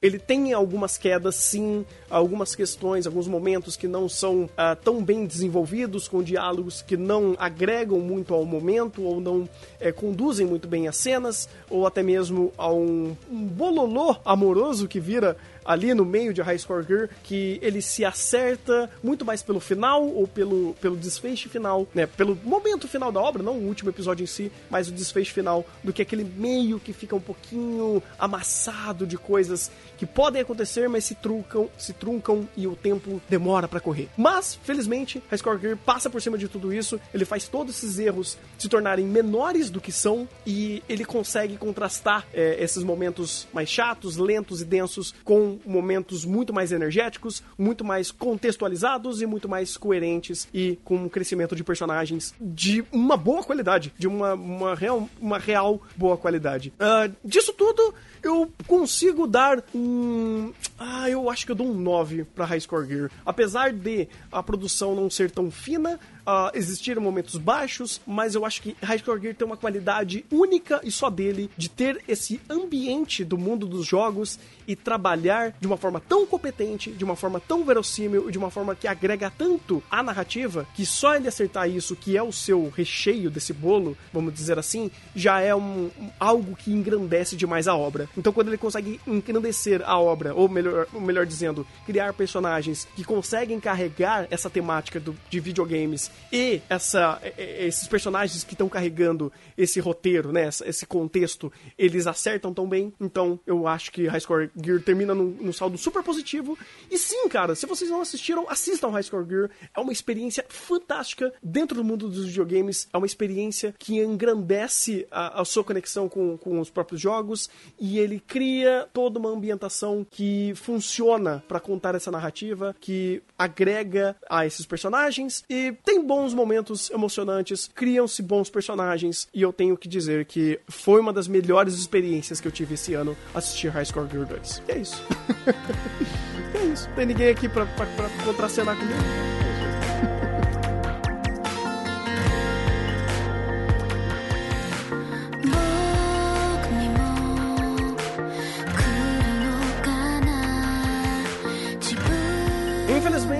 Eu preciso enterrar novamente Roshai no Sora, porque, meu amigo, essa foi uma das decepções e quebras que a gente vai levar pra vida. Porque a expectativa e a entrega inicial de Roshai e pro final que, ti- que teve. ah, é quase uma tristeza tão grande, cara, que sentir a dor do diretor e de toda a equipe que teve que literalmente abortar Rochiai no meio porque não deram pra eles a, a segunda parte, né, o segundo cur, porque cortaram a produção no meio e teve que terminar de uma forma extremamente apressada ela é triste, ela dói e o Igor está com o microfone aberto e a gente está ouvindo tudo que está acontecendo na, na, na casa dele. Incrível. É, a- na sua casa também tem maniqueísmo? Ah, funciona dessa forma também? Seus pais vão te bater se você joga so- soft tênis? Porque tá, tá- te bater porque você tá falando no, no- no computador, é isso? é, aqui- é, pois é, pois é. Não, é, ali eles só batem porque você joga soft tênis. Mas, enfim, o que, que é Roshai no Sora? Roshai no Sora é uma história um, do Maki que ele acaba sendo meio que contratado pelo. pelo o- é o Soma? Putz, eu sempre esqueço o nome Toma. dele. Toma, quase. Bateu na trave. Quer dizer, bateu na rede. Literalmente uma letra atrás. Exatamente.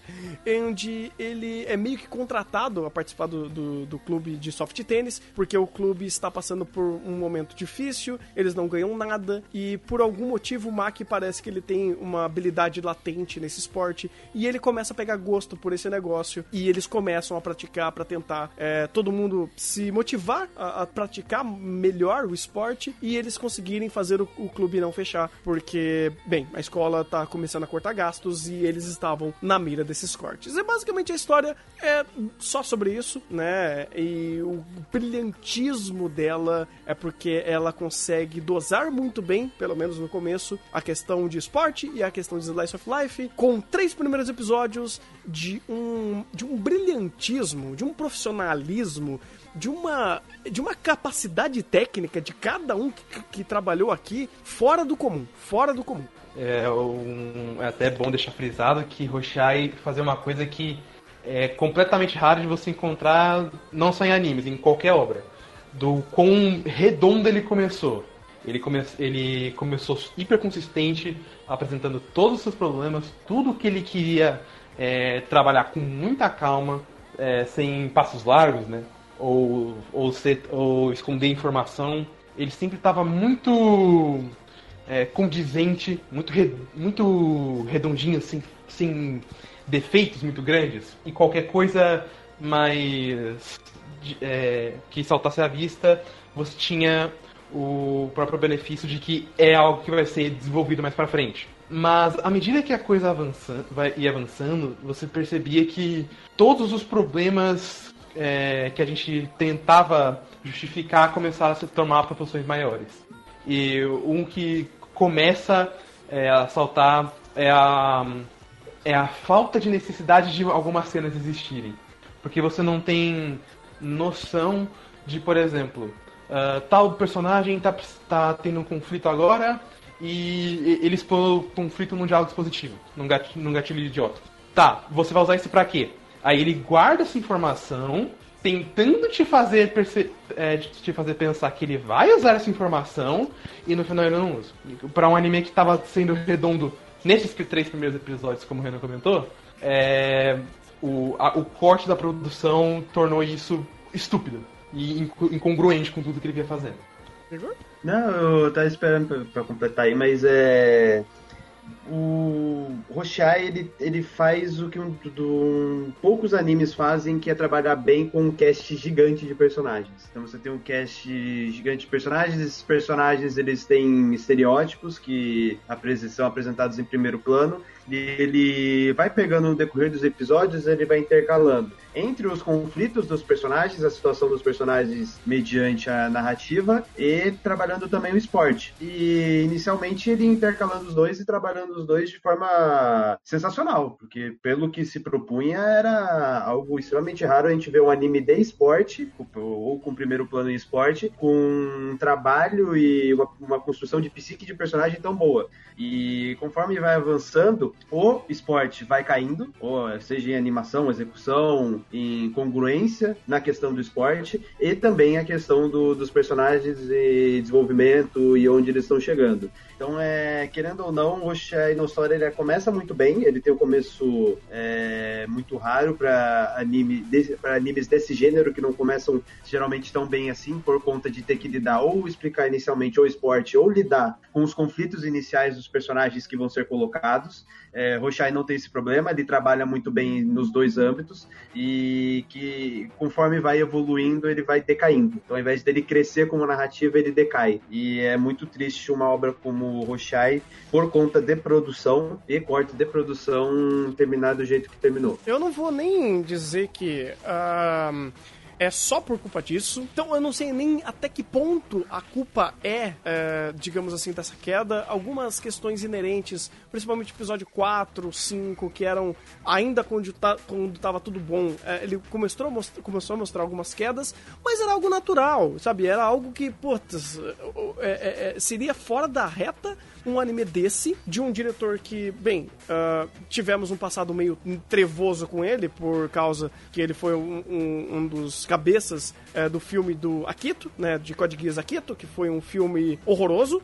Ah, vendo dele e vendo de um estúdio que não tava, sei lá, nunca teve um trabalho tão acima da média, mostrando que eles tinham competência e conhecimento de fazer algo assim, é- era al- algo realmente é, incrível. Eu, eu torcia pra Roshai nunca ter caído. Ele teve uma quedinha aqui e ali no meio dele, mas na reta final, quando realmente pesou esse corte, onde o anime ele não teria mais 24, mais 12 episódios, e, tive, e dois, dois anos de trabalho foram quase jogados no lixo, por causa que ele não teria tempo pra desenvolver tudo, e eles não souberam trabalhar com esse caos que era não ter a produção, é meio que foi uma ruína onde eu não me sinto muito confortável em apontar dedos, a não ser pro comitê de produção. Tirando eles que erraram em tirar esses 12 episódios extras, esses 12 episódios a mais, que com toda certeza, por mais altos e baixos, e mantendo quali- aquela qualidade até no- na medida do possível de Roshai, ele iria terminar ainda uma obra muito incrível, né? Tirando um ou outro personagem, que nem aquele moleque lá do, daquela outra escola, extremamente relevante, mas mesmo ele existindo no roteiro, a obra ainda conseguia se manter muito bem. Se, se montasse pro cast principal de personagens. Mas, infelizmente, não teve isso. É uma pena, é uma tristeza. E o pior cenário possível aconteceu no seu final, não em âmbito de roteiro, mas em âmbito de conjunto. Né, No roteiro, não digo ah, da resolução final que o anime deu, que foi basicamente algo ruim, e um bad end, vamos dizer assim. Mas foi o pior bad end que ele poderia escolher, e foi a pior escolha de resolução que ele poderia ter tomado. Ah, Foi tudo horroroso. Foi, foi literalmente tudo horroroso, e eu não sei se eu posso culpar o diretor por simplesmente ter ah, ficado desgostoso no final, ou se tudo ah, meio que foi ruindo ao, ao longo do passar do, do tempo. Ah, eu só sei que Roshiai ele está enterrado, ele está morto. Em uma segunda continuação, em uma segunda temporada dele ah, é impossível. É impossível de Roshiai continuar, porque tudo, todo o legado ruim que ele deixou da primeira temporada não dá pra consertar. Você teria que amarrar muita coisa pra justificar é, os, os pontos mais, mais hum, de maior destaque de- que são problemas. seja a questão parental, e eu não falo nem dos, dos outros personagens, eu falo de, dos dois personagens principais, porque aquele final deixou tudo tão escalonado que você teria que fazer um milagre para contar aquilo tudo direito em 12 episódios, sendo que você já acertou muita coisa. E é, é engraçado, você falou uma coisa sobre o, o episódio final ser ruim de conjunto. E ele realmente é ruim a ponto de que todos os âmbitos que Rochai vinha acertando, até mesmo de produção, eles, não, eles conseguem errar aqui. O, mesmo que o Studio 8 Bits não seja um, um grande estúdio de destaque, é, uma coisa que a gente sempre frisava nos guias era como a produção de Rochai era, era boa. Até por ser muito eficiente, eficiente pelo diretor em mostrar o ambiente, em construir o ambiente. E aqui você vê erros é, imbecis de layout. É, é muito estranho ver até que ponto isso chegou. Eu não sei até se o, o próprio diretor qui, quis mostrar é, como o negócio se destruiu, ou até aproveitando o nome do anime, como tudo se desalinhou, é, com a com a ideia da abertura e do encerramento tendo corte. E até o momento que a abertura, quando ela tá cortando, é, os fios da raquete se desfazem. Então eu não sei se isso é uma própria mensagem do, do diretor falando que é, por, por mais que ele tentasse não tinha como resolver e desalinhou de vez, ou se isso já era planejado e não deu pra colocar e como, mas como ele queria mostrar essa cena e esse contexto, ele colocou ali. É, são tantas perguntas, desde as mais bestas até as mais sérias, é, sobre o que aconteceu direito com o Roshai no Sora, porque a gente só tem um resumo da coisa, que me deixa cada vez mais triste só de pensar que no final um, um grande anime que a gente poderia ter em mãos foi simplesmente jogado no inferno, sabe? Foi, foi. né? E já respondendo a pergunta do Thunder, esse corte da produção destruiu a obra. Destruiu, destruiu. Sim, Não tem, não tem nenhuma dúvida, porque você, você tinha um roteiro alinhado pra chegar em determinado ponto, você teve que mudar na metade do caminho. Você vê o último episódio, basicamente a, a produção era zero, totalmente estático, mal acabado, totalmente mal editado. É, o episódio tem exatamente 24 minutos, então eu imagino o tanto de coisa que não foi cortada ou coisa que foi estendida. A própria animação teve repeti- repetição de, person de, eh, de, de keyframe de personagem foi um caos, foi um caos. E as estrelas realmente se desalinharam e desalinharam de maneira a destruir uma obra que era que é original e, cara, decepção completa. Principalmente por ser uma obra original e que tinha um potencial imenso. É uma grande perda, cara. Eu, eu fiquei bastante revoltado por tudo que, que- por esse final, mas eu acho que depois desse é, é, desse ódio baixar um pouquinho, ah, vem esse ódio inclusive ele vem muito alinhado, né? Vamos usar bastante a palavra alinhado aqui porque é pra contrastar o que acon- aconteceu. É até engraçado o anime se chamar a- a- as, as estrelas alinhadas e o desarranjo que foi.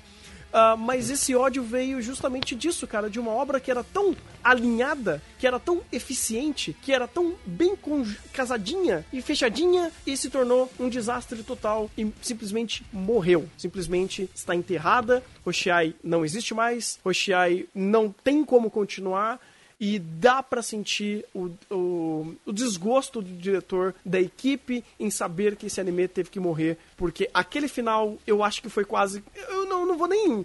Não vou nem tentar é, é, pensar o quão, o quão foi essas mensagens, né? O quão pesada foi essas mensagens de tudo acabou, né? De tudo morreu aqui. Porque ele mesmo já faz esse, esse, esse trabalho pra gente. Ele mostra que está tudo perdido, Hiroshai morreu, e é uma grande perda, é uma grande pena, é uma obra sem igual, ou assim, muito rara de existir. E eu fico de luto, cara. Eu fico de luto de Hiroshai ter tido um final que teve e morreu do jeito que morreu, cara. Ele só vai se tornar um anime esquecido, um anime que existiu e morreu, e a gente vai apenas eh, lembrar dele sem um carinho especial, até um carinho sim inicial mas com um, um desprezo desse final e uma revolta da equipe de da- do comitê de, de, de produção por ter matado uma obra que estava há dois anos sendo projetada. E vai pra listinha junto com o Cado. Vai pra listinha junto com o Cado. Vai. Vai, Tal- vai. Talvez até pior que É Cado, pior. até. É pi- ele é pior que Cado ah, em uma situação,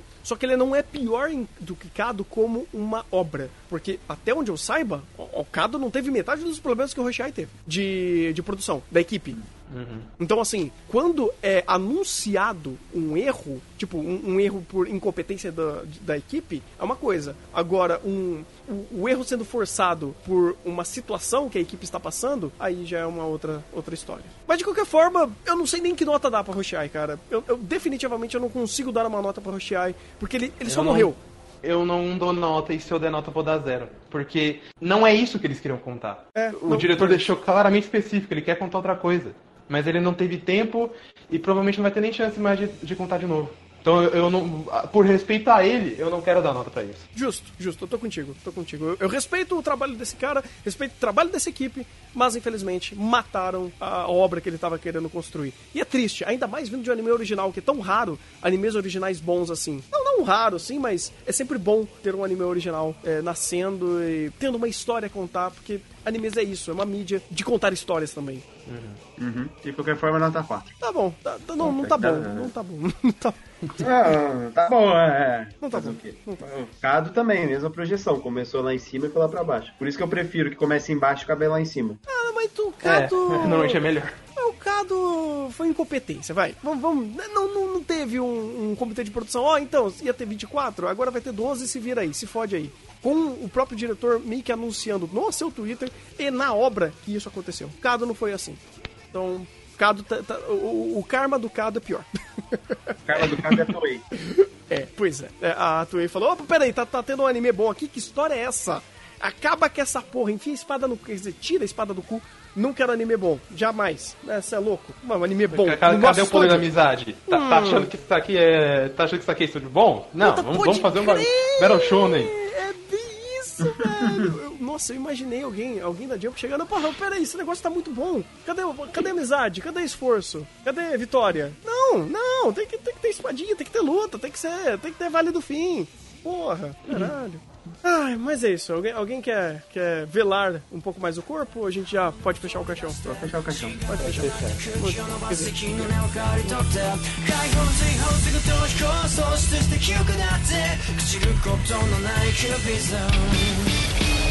Pro próximo temos um que voltou à vida e voltou, eu diria, de, um, de uma forma maravilhosa, né? Que é Psycho Pass 3. Tivemos a continuação na sua terceira temporada. Então, obviamente, se você não assistiu a primeira e a segunda, você tem que assistir as duas anteriores. Apesar de que essa daqui conta uma jornada de outros é, é, agentes, né? Outros personagens. Então, meio que, quem quiser pegar ela como um início, até que dá. Você vai perder bastante contexto, mas ainda dá, né? Ah, a história de Psycho Pass, ah, como um todo, não só nessa temporada, ele fala de um mundo onde existe o sistema Sibyl, que é um sistema que controla ah, basicamente toda a população, ele controla as ações e ele é, é utilizado como um medidor social e é, é, criminal para você medir quem é um criminoso latente, quem, quais são as suas ambições, quais são as suas, as suas capacidades, e ele é basicamente sistema central que controla a vida de todos, e você tem basicamente essa discussão, esse início dessa obra que conta sobre esse sistema e como esses personagens se com esse sistema, e você tem a, a defesa. É uma de- é defesa civil, esqueci o nome da, da, da polícia. É, departamento é um de de- Segurança Pública. Isso, é um departamento de Segu- segurança pública que trabalha utilizando o próprio sistema Sibyl ao seu favor e eles são basicamente policiais que julgam eh, criminosos e pessoas usando todas as regras desse sistema. Nessa terceira temporada, a gente tem o Akira, eu não vou, putz, será que eu vou lembrar o nome É, dele? o Arata. Arata, eu sempre erro, é Arata e Rei. Não, qual é o nome do Kei. Kei, quase, quase. Tá chegando perto. Não, hoje, hoje você tá chegando perto nos Tá bom, tá bom, tá bom. Meu Alzheimer tá, tá, tá diminuindo. Ah, e eles são novos agentes que vão trabalhar é, para essa polícia que usa o, o sistema Sibyl. E agora vamos conhecer a história deles. Ah, todo o cast anterior ele é quase renovado completamente. Você sobrou um, um cara, não, dois, duas, dois personagens da segunda temporada. Que de antemão já aviso vocês: a segunda temporada é uma bosta. Mas que. Gente tem que avisar o pessoal que vai assistir Psycho Pass.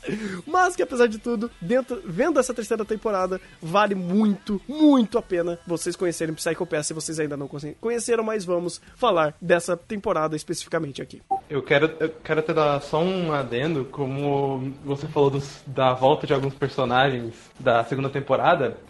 E é engraçado como na segunda temporada os personagens ou eram completamente apagados ou eram horríveis. E aqui eles souberam usar esses personagens direito. Muito engraçado como é, fo- foi uma pequena mudança de staff que fez toda a diferença. Sendo que o roteirista é o mesmo. O que mudou foi o diretor. Eu não sei, cara, porque, ah, por exemplo, a chefe deles, né, vamos dizer assim, ela é uma pamonha no primeiro. E aqui, meio que ele passou um pouquinho de pano pra ela ser incompetente, uma pamonha do jeito que ela é, sabe? Eu, eu Mas sentia é que sabe qual, qual é a questão? Eu, eu gostei muito disso da, da chefe, porque o que sempre frisavam na segunda temporada, aliás, era uma das coisas que eu odiava, porque ela era só isso.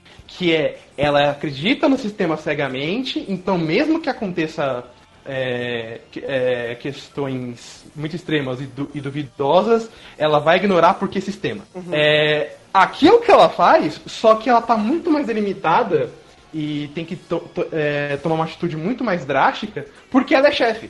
Então, ao invés de ser uma, uma pamonha que, que toma ações, ela é uma pamonha que delega ações. Então, a dinâmica dela mudou para algo muito para algo muito mais é, muito mais é, técnico no ponto de vista de onde ela trabalha e trunca menos a obra, porque não é ela que tem que tomar ação, quem tem que tomar o Arata e o Kei. Puta, faz sentido, cara. Faz sentido, porque. Cara, eu acho que isso é até um pouco genial, porque você coloca ela apenas numa posição de status, vamos dizer assim. Ela é uma impor- ela tem importância dentro do sistema, mas pro roteiro, essa personagem continua sendo uma inútil. Porque os, sub- os subordinados dela é, desacatam ela a todo momento, apesar de respeitarem o sistema e não serem maus com ela mas eles sempre utilizam as suas ações para subverter o posicionamento e a chefia dela. E isso sempre limpa a cara deles, vamos dizer assim, porque quando eles precisam pagar por algo, eles pagam independente dela estar ah, mandando ou não e as próprias ações dela elas não não segregam tanto assim o próprio roteiro. Eu, eu- eu acho que gostei, gostei desse ponto cinza que, ela ficou ali na história, porque ela não fede nem cheira e continuou dessa forma. Ah, eu, puta, eu esqueci até o nome dela, cara. Deixa eu ver aqui. Ah, Ah, Shimotsuki, se não me engano. e... Eu acho que é Acho que é isso mesmo. É, deixa eu ver aqui, deixa eu ver aqui. Tá, tem o nome dela aqui? Shimotsuki. É, exatamente, exatamente. Ah, mas, de qualquer forma, a gente não tá aqui pra falar dela especificamente, então... ah, o que, que foi Psycho Pass 3 pra vocês? Foi uma experiência muito surpreendente. Primeiro porque ele brotou do nada no ano.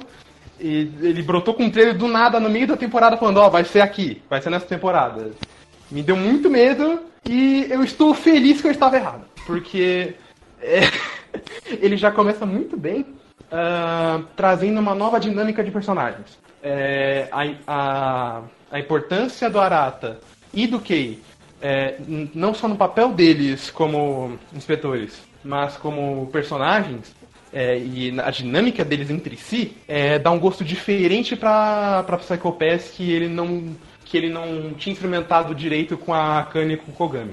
Não que ele não precisasse, até porque ele tinha outras coisas é, surpreendentes, mas é, essa dinâmica já dá primeiro uma individualidade pra Psycho Pass 3, que foi algo que o Psycho Pass 2 falhou, que só quis acrescentar um Makishima 2. E a própria dinâmica deles é, é interessante pela forma como o, o Arata trabalha o, o, o mentalismo dele dentro do, do, do roteiro, enquanto o Kei usa a sua, a sua experiência de exército e é engraçado uma coisa que os dois foram recomendados por pessoas iguais a eles. A Akane é muito mais cabeça e tenta é, procurar toda a base do mistério, que foi recomendou a Arata, e a outra recomendou o Kei pela simples eficiência de, de combate. Então é interessante como eles são super diferentes, foram recomendados por dois opostos, mas a dinâmica deles flui e não trunca.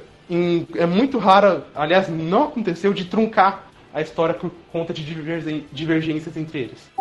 É, pegando um pouco de experiência pessoal aqui também, é, é, para mim Psycho Pass teve muito disso, foi me surpreendente por causa disso e também por causa de um pouco da duração dos episódios, que é bem raro a gente ter um anime com duração de 40 e poucos minutos por episódio. Não que eu achei ruim, para mim parece que esses 40 minutos durou 20 minutos e muitos, porque é, diferentemente da segunda temporada, a narrativa para mim estava bem mais fluida. E pegando um pouco aquela questão do, de, um, pouco, de uns artigos que eu li sobre Psycho Pass. Para quem não sabe, existem produções acadêmicas sobre o roteiro de Psycho Pass. E é bem interessante o texto, que eles um dos artigos que coloca a importância da obra Psycho Pass para o desenvolvimento dos futuros estudos de criminalística.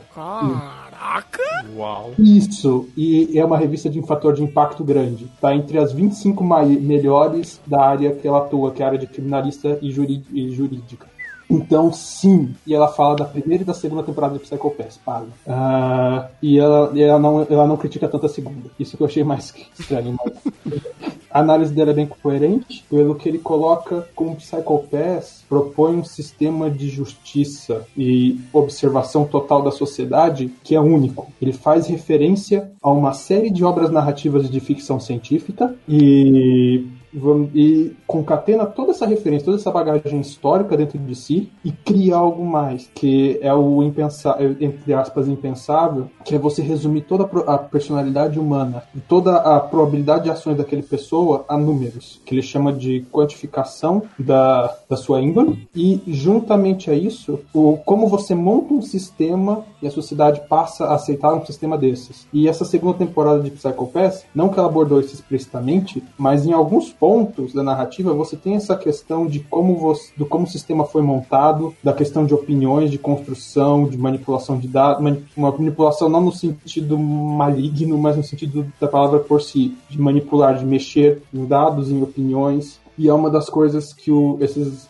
esse artigo específico fala de quão bem a narrativa de Psycho Pass é estruturada e ela serve de base como uma obra de ficção científica para que futuros estudos de criminalística possam antever os impactos das tecnologias e da internet e da questão de gerenciamento de dados e tudo isso que o Google, China e as pessoas fazem com os nossos dados, que eles sabem tudo da gente menos, mais do que nós mesmos, e como tudo isso pode afetar a nossa sociedade. Cara, então, fa- faz muito sentido. Faz muito sentido.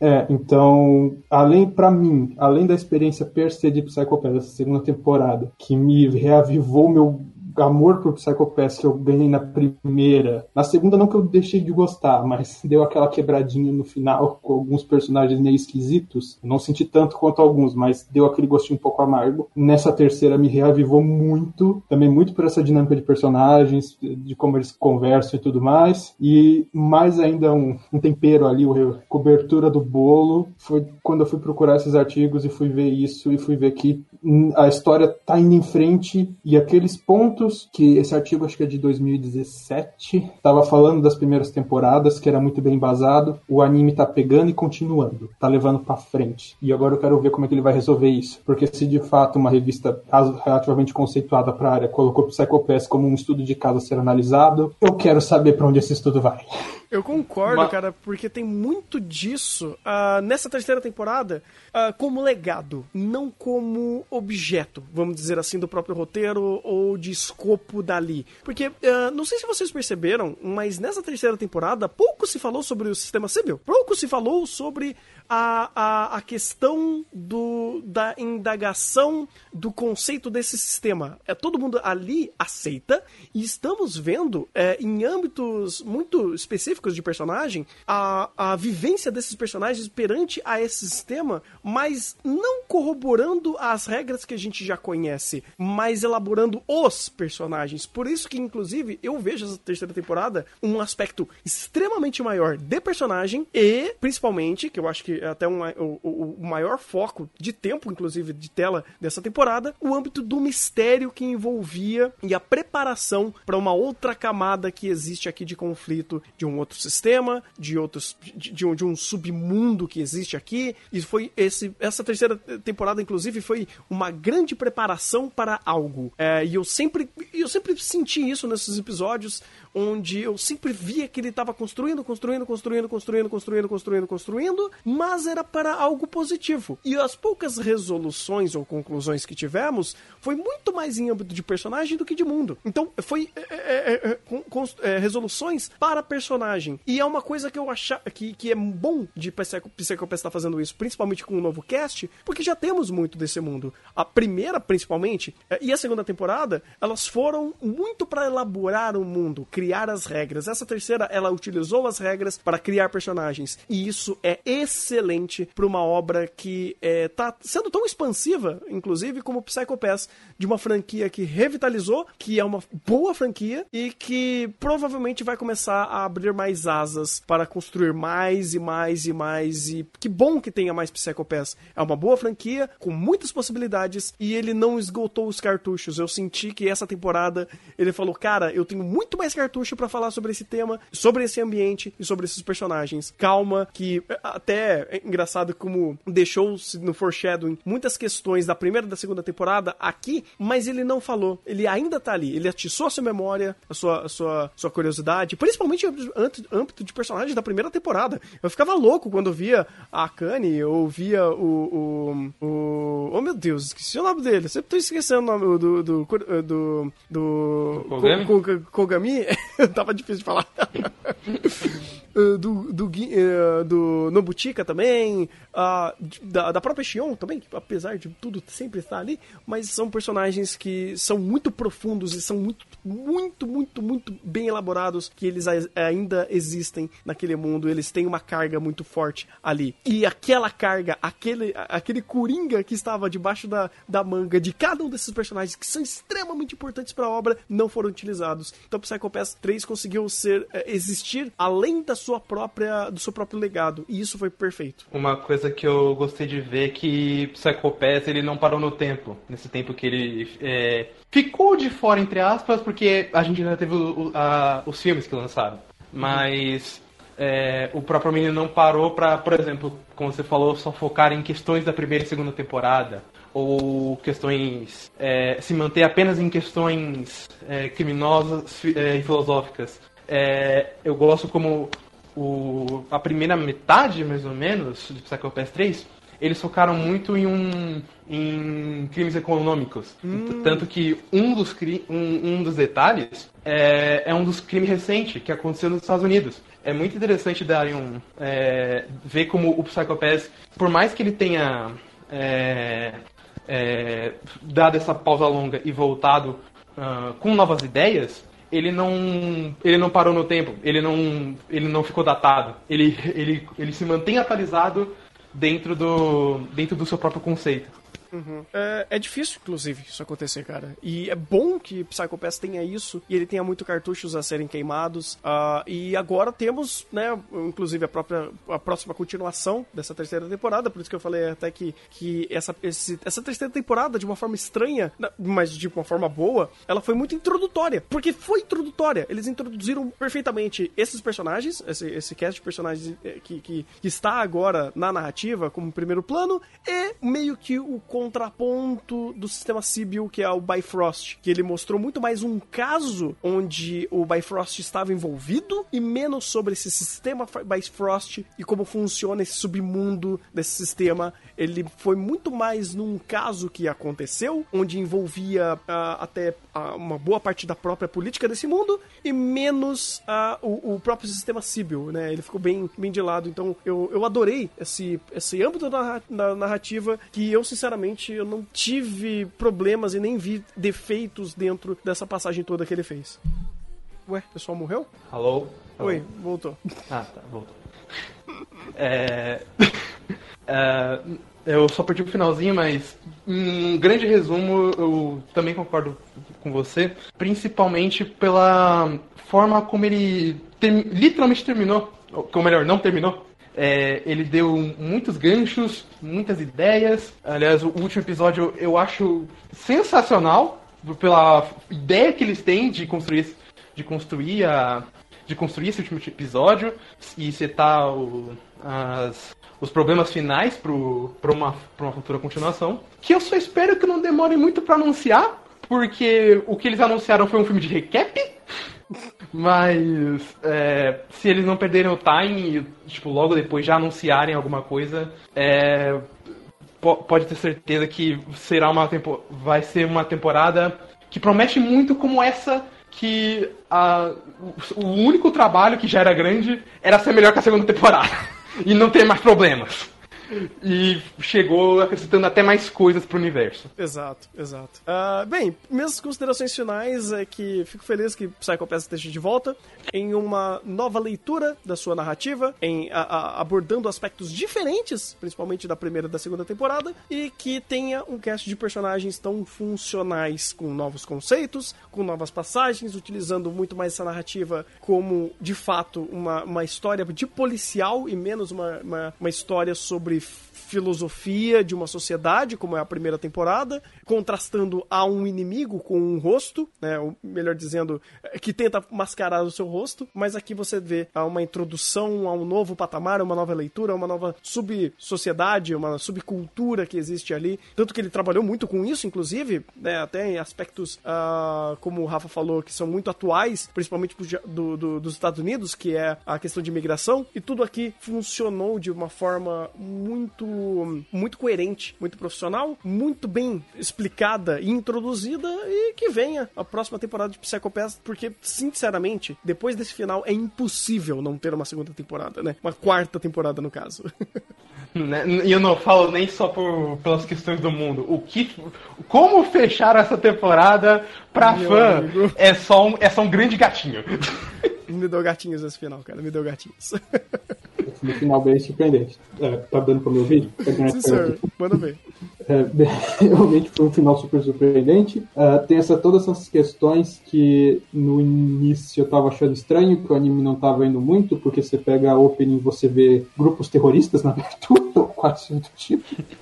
Mas, de fato, como já dito, essa, essa terceira temporada realmente parece, foi uma grande introdução para o que vai vir. As bombas já estão plantadas, no bom sentido. E Nos sentidos literais.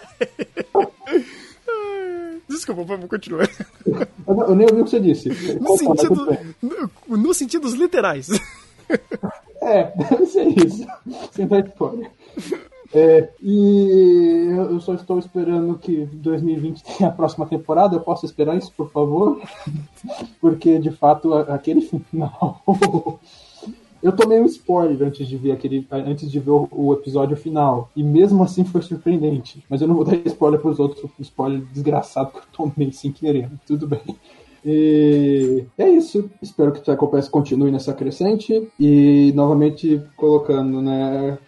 Vendo toda essa bagagem que ele tá levando, é, se- é, sem ainda se estar completamente. Ele não tá preso às primeiras temporadas. Ele tem esse legado, ele tá levando como. e tá construindo a mais. Tá crescendo a sua narrativa. E eu quero ver pra onde isso vai levar, porque foi uma, boa, muito, uma temporada muito boa. Acho que faz jus a Psycho Pass. Ah, e só um detalhe que a gente não falou, ah, a gente tava com medo, pelo menos eu e o Rafa no começo, que a produção poderia estar menor, né, tipo, um pouco mais abaixo, por causa que foi abrupta ah, a- a- o anúncio dessa terceira temporada, e seriam episódios de dupla duração, né, de 45 minutos, 40 e poucos minutos. E, surpreendentemente, foram excelentes episódios de- em, em âmbito de produção. Excelentes. Sim. É, e, e o que tava.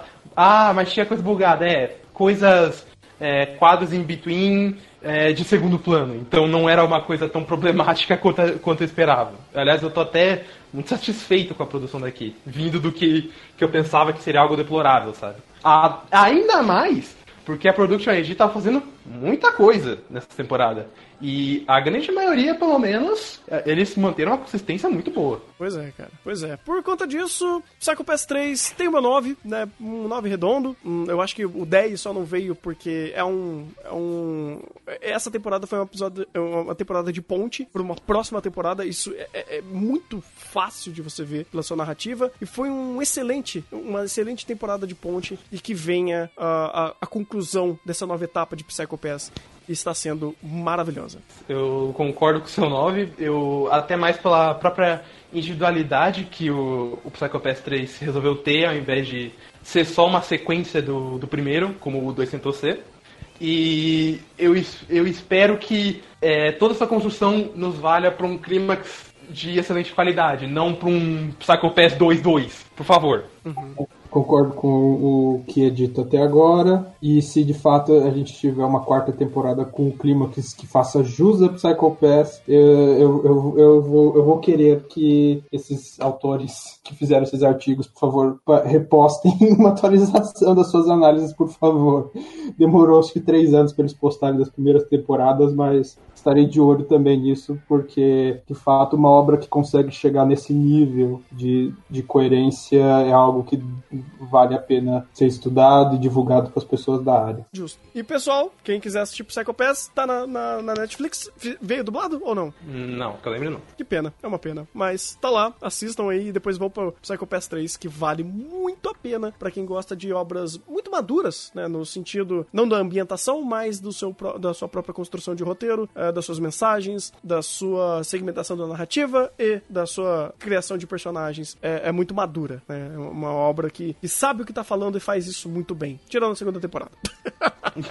é um mal necessário essa segunda temporada, desculpa, gente.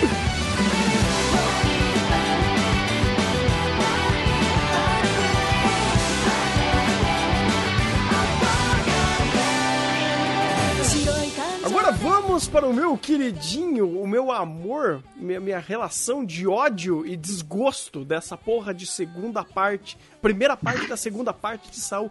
O que aconteceu com essa caralha?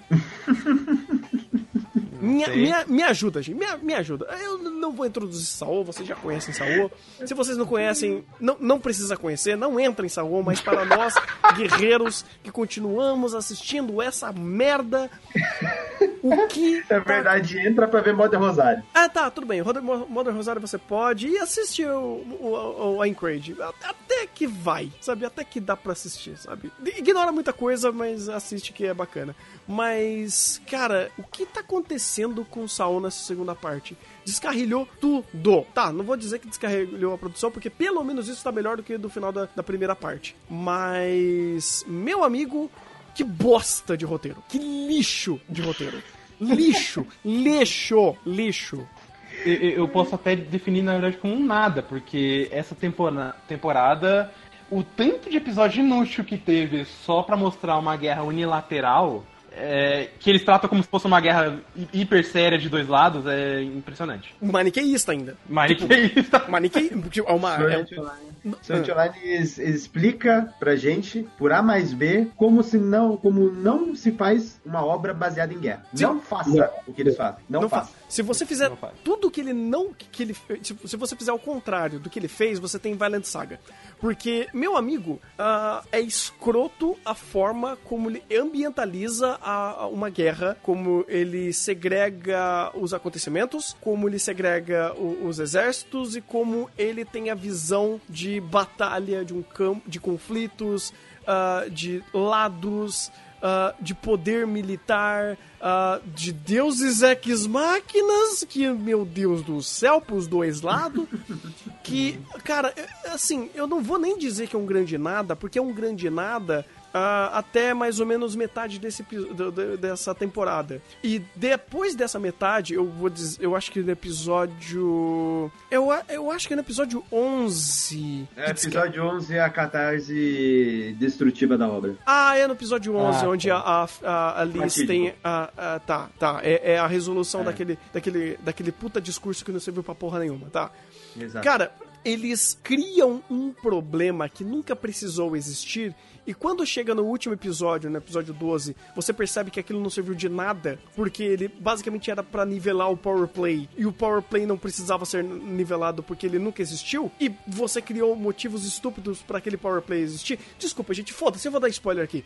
Ah, na moral, qual é o bom motivo de você fazer o exército vermelho do- dos caras que vieram dos Estados Unidos achar que aquilo era um joguinho? Por uma conexão de, de, de satélite. Sério? Tipo, uma conexão de satélite, você vai fazer eh, centenas de milhares de IDs entrarem nesse ambiente virtual para eles controlarem uma conta por um, um satélite, sendo que o, o servidor é de uma base militar japonesa. Olha, pensa o seguinte: na primeira parte dessa, dessa desgraça toda, se eu não estou enganado, a, a Asuna descobriu os segredos militares ultra secretos e entrou no joguinho na internet da base, o militar ultra secreto, e revelou tudo pras amiguinhas. Eu, eu, eu já doía, já doía nessa época, É. Maurício. Já Mas doía. daí um motivo, que é Yui. Que a Yui é, É. o Ex Machina. É, porque aí aí- é o bullshit. Aí, até. É. a- a- eu não vou nem dizer que a gente. a- a- Até aí a gente entende. Mas pelo menos até aí, tá, o espaço caótico está controlado. Porque quando você tem acesso à base ligada ao mundo e você tem jogadores de- do outro lado do mundo se conectando através de sinal de satélite, entrando em IDs onde você não tem o sistema de full dive que eles setaram como era a regra do mundo, e isso só para criar volume de, de, de campo, tipo, pra criar de Minion, onde a Asuna tem o poder de quebrar a porra do mundo do jogo onde eles setam, ah não, você pode fazer isso duas, três vezes, porque senão você vai acabar se comprometendo com dor de cabeça. Aí ela começa a spawnar aquilo à torta direita, vai tomar no cu, velho, vai tomar É, no de- cu. de- ah, detalhe que ela tem esse limite e o, e o cara da. E o cara que pegou o poder do deus da- do mal. Não, porra, cara, cara, é- é- são erros boçais. Boçais. Saô, por todos os erros que ele já teve até hoje, ele nunca tiveram erros tão boçais de, de world building. E olha que ele errou pra caralho. E olha que, tipo, a, a forma que ele passa pano pra, um- pra um- uma chacina que foi o, a Encrade, e como ele passa pano... E ainda bota a culpa. Desculpa te cortar, é que Hum. isso. É- é- é de, eu- de novo, você sabe que eu sou hater de Saô, Não, eu, não, eu só vi em Crade, foda-se, mas. Uhum. É, o, o fato de que ne- foi- chegou naquele episódio 11 e me manda. é, o, que além de passar pano pra, pra essa chacina de Encrade, eles jogam culpas de coisas hiper estúpidas e aleatórias em cima das vítimas desse negócio, é, é, foi demais pra mim. Eu, eu, Ah, mas como- aí eu é um como recurso hater de... criar- É um recurso pra criar carga dramática. Não, mas... Que carga dramática! Não, não, não, não, carga não. dramática, Igor! Carga, carga dramática que- meu cu, velho. Porque aquele diálogo Foi o que da fazer. É- Que não fazia nem sentido! Não, não tô falando que faz sentido, foi o que ele tentou fazer. Ele idealizou naquela cena falando: Ó, gente, vocês são todos vítimas do Sword Art Online. Vocês são diferentes, então por isso vocês vão ser segregados. Pá, mas peraí, já tinha um filme que fazia isso. Você não precisava do Alicization pra fazer de novo. Que já era ruim pra eu caralho no filme. Mas E olha que que o eu filme, falando. o filme é spin-off. Quer dizer, spin-off não é, é isso, filler. isso eles lembram. Isso eles lembram, né? Do Encrade eles lembram disso. Da Asuna e os momentos com o Kirito antes da, do bordel de waifu, não, né? Não, cara, é, é, é É memória seletiva. É memória seletiva. Não, só não pode. é só seletiva, cara. Não é só seletiva, porque além de ser um péssimo recurso catártico, ele é incoerente dentro da própria regra do mundo. É, mas, de incoerência, incoerência a gente tá aqui há muito tempo, viu? Não, a gente tá aqui há muito tempo, mas agora escalonou para um nível é, em um âmbito muito maior, porque agora ele tá, ele tá ah, ah, resvalando isso na própria estrutura do conceito daquela, da regra daquele mundo. Que tipo, a gente já Mas, tava ele, mas o A Adili gente já já falou tava. que tá cagando pra regra. Mas a gente já tava. Cara, a gente já teve que passar muito pano, mas agora o pano não tem mais pano, acabou o pano. Não dá mais pra passar pano. Não, agora A merda é passar muito pano, grande não. pra passar pano nisso. Não dá mais, não dá, não dá, Nós tem não que passar dá. um trator. Não tem, não tem como, cara, não tem como, porque agora não é só passar pano que o, o, o- o GM, né, o cara que tava lá, que era o, o ADM, ele foi incompetente de, de deixar a senha da conta mais forte do jogo aberta. A não, gente não, já- não. Va- vamos estruturar isso aí. Ele deixou aberta. é, ele ele tem, deve ter um, um doce, não o cargo mais alto pra acessar essa porra. Ao invés de ele fechar na hora mesmo pro, pro outro cara. Pros Não, outros ele já tava sem acesso. Tava Isso sem tinha acesso. coerência. Ele já tava sem E, acesso. e- e já Pelo tem mais menos. diferença aí. Maravilha. Pelo menos. Aí, e, e aí, ao invés de tipo ele tentar pelo menos monitorar alguma coisa, sabendo que é, você tem gente invadindo uma base que é feita especificamente pra isso, então provavelmente eles estão atrás disso. É, eles de deixa tudo a mão da caralha e dorme? Cara, Cara, sabe o que é mais engraçado? Hum. sabe o que é mais engraçado? O próprio diretor, ele dá um close no momento que ele lembra. Putz, tem, a- tem aqueles carinha aberto, né? E ele nem pra passar essa informação pra Asuna Ele não passa. Porque se ele sabe daquela informação, a primeira coisa que ele deveria fazer é repassar. Ô, gente, eu fiz merda, então toma a informação. Mas não, É. ele nem repassa a informação, ele deixa dentro dele e deixa a merda correr. Ou seja, a- o diretor, é, ele deu o foco na cena e ele é incongruente com ele mesmo. Porque se o personagem percebeu, ele passa a informação, ele não, per- ele não percebe e omite. Não faz sentido. Não, é- é- é- bomba aqui. Me veio agora essa questão dessas contas, que agora me veio na cabeça que talvez essa, esse negócio de ah, ele entrou na conta do rei demônio super forte do boss final do jogo, que eu tô sentindo que isso daí vai ser levado pra, tipo, dane-se, porque a gente teve o final com o cara lá que vai entrar na conta dele de sabe-se lá o que. Então, sabe o que tá me parecendo que de repente até isso eles vão quebrar? Não, O que cara, não é difícil. é, isso daí não é difícil, porque nesse, nesse arco eles mostraram que as contas dos Minions não serviu pra absolutamente nada. Serviu pra nerfar um poder que a Asuna ganhou, que era teoricamente nerfável por ela ter que utilizar numa situação complicada. Então, tipo assim, olha, olha, olha, olha a volta que eles deram. Eles quebraram uma regra do mundo pra possibilitar Minions entrar naquele mundo, pra eles criarem um exército muito maior, pra eles nerfarem, né? Eles gastarem a- os cartuchos da Asuna. Então, tipo, eles deram toda essa volta pra fazer isso e pra no final o exército não significa nada e até porque tipo eles podem colocar e respawnar ao, ao bel prazer deles e, a- e o poder da Asuna também acaba se, se tornando limitado. Então você tem dois poderes infinitos que se anulam. E você pergu- e você fala, pra que que serve isso? Po- absolutamente nada. A única utilidade que aquele exército teve, a única utilidade, sabe o que foi? Hum. O pugilista. Mas o pugilista funcionaria independente. Não, mas é- é- se você tirar aquele Ah, exército. tá. Você não teria esse diálogo do. do, do- Exato, Tá, exato. tá, Ou seja, eu concordo. só o pugilista. Tipo, de todo o anime, de todos os conflitos, de todos os personagens envolvidos na guerra, a diferença de ter um exército, um exército, a diferença de ter um exército é. Isso é verdade. Isso é verdade. Parabéns. Isso é Cara, muito estúpido. Não, não, é muito estúpido. ele é estúpido, cara. Ele é estúpido a nível que eu não sei o que falar, porque ele acerta tão bem, mas tão bem com esse pugilista, que, é, que não é normal. Não é normal. Tipo, é, é, ele- é- é um, é um acerto tão grande que me parece uma cagada. Porque o contexto que ele consegue criar pra esse personagem, desde a luta dele até a apresentação e até a execução dele, é muito, mas muito melhor do que o do Brother do Chicote. Mas muito melhor. O brother do Chicote teve contexto. Porque eu, eu- eu- eu só me, eu só me lembrei dele quando ele morreu. Não, mas a morte dele foi bonita só visualmente, porque. É, mais ou menos. Mas o, o- o fato daquele personagem existir e ter tanto tempo de tela e foi eh, absolutamente nulo, tanto de função quanto questões catárticas, emocionais, que quando você tem um pugilista que é do, do, do- do território negro e tudo que. E tão pouco tempo, em tão poucos momentos, ele teve eh, diálogos coerentes e um contexto coerente pra tomar as decisões que ele tomou e se tornou um dos melhores personagens dali, você fala, caralho, como, como que você consegue acertar tão bem num personagem tão B e um outro que ele era basicamente um duo da Aline. Da, da, da Alice, meu Deus. É o amor falando mais alto, gente. É o Ah, gado da Alice. é o- ele acaba sendo um personagem completamente descartável. A garota do florete se tornou muito mais relevante do que ele. E você nem sabe o nome dela. Então, assim, ah, é incrível como Saô, principalmente nessa temporada, ele teve momentos que eu não vou negar. Ele acertou. Te- teve bons diálogos que- ele acertou. Esse do pugilista ele acertou pra caralho. O da Asuna, eh, quando eles falaram em âmbito de humanidade, eles acertaram muito bem quando eles estavam fazendo aquela fogueira. Ah, eles tiveram alguns bons acertos pontuais. Não foi um, um desastre total. Mas, cara, os desastres que eles tiveram aqui foram grotescos. Grotescos de roteiro. E não só roteiro, né?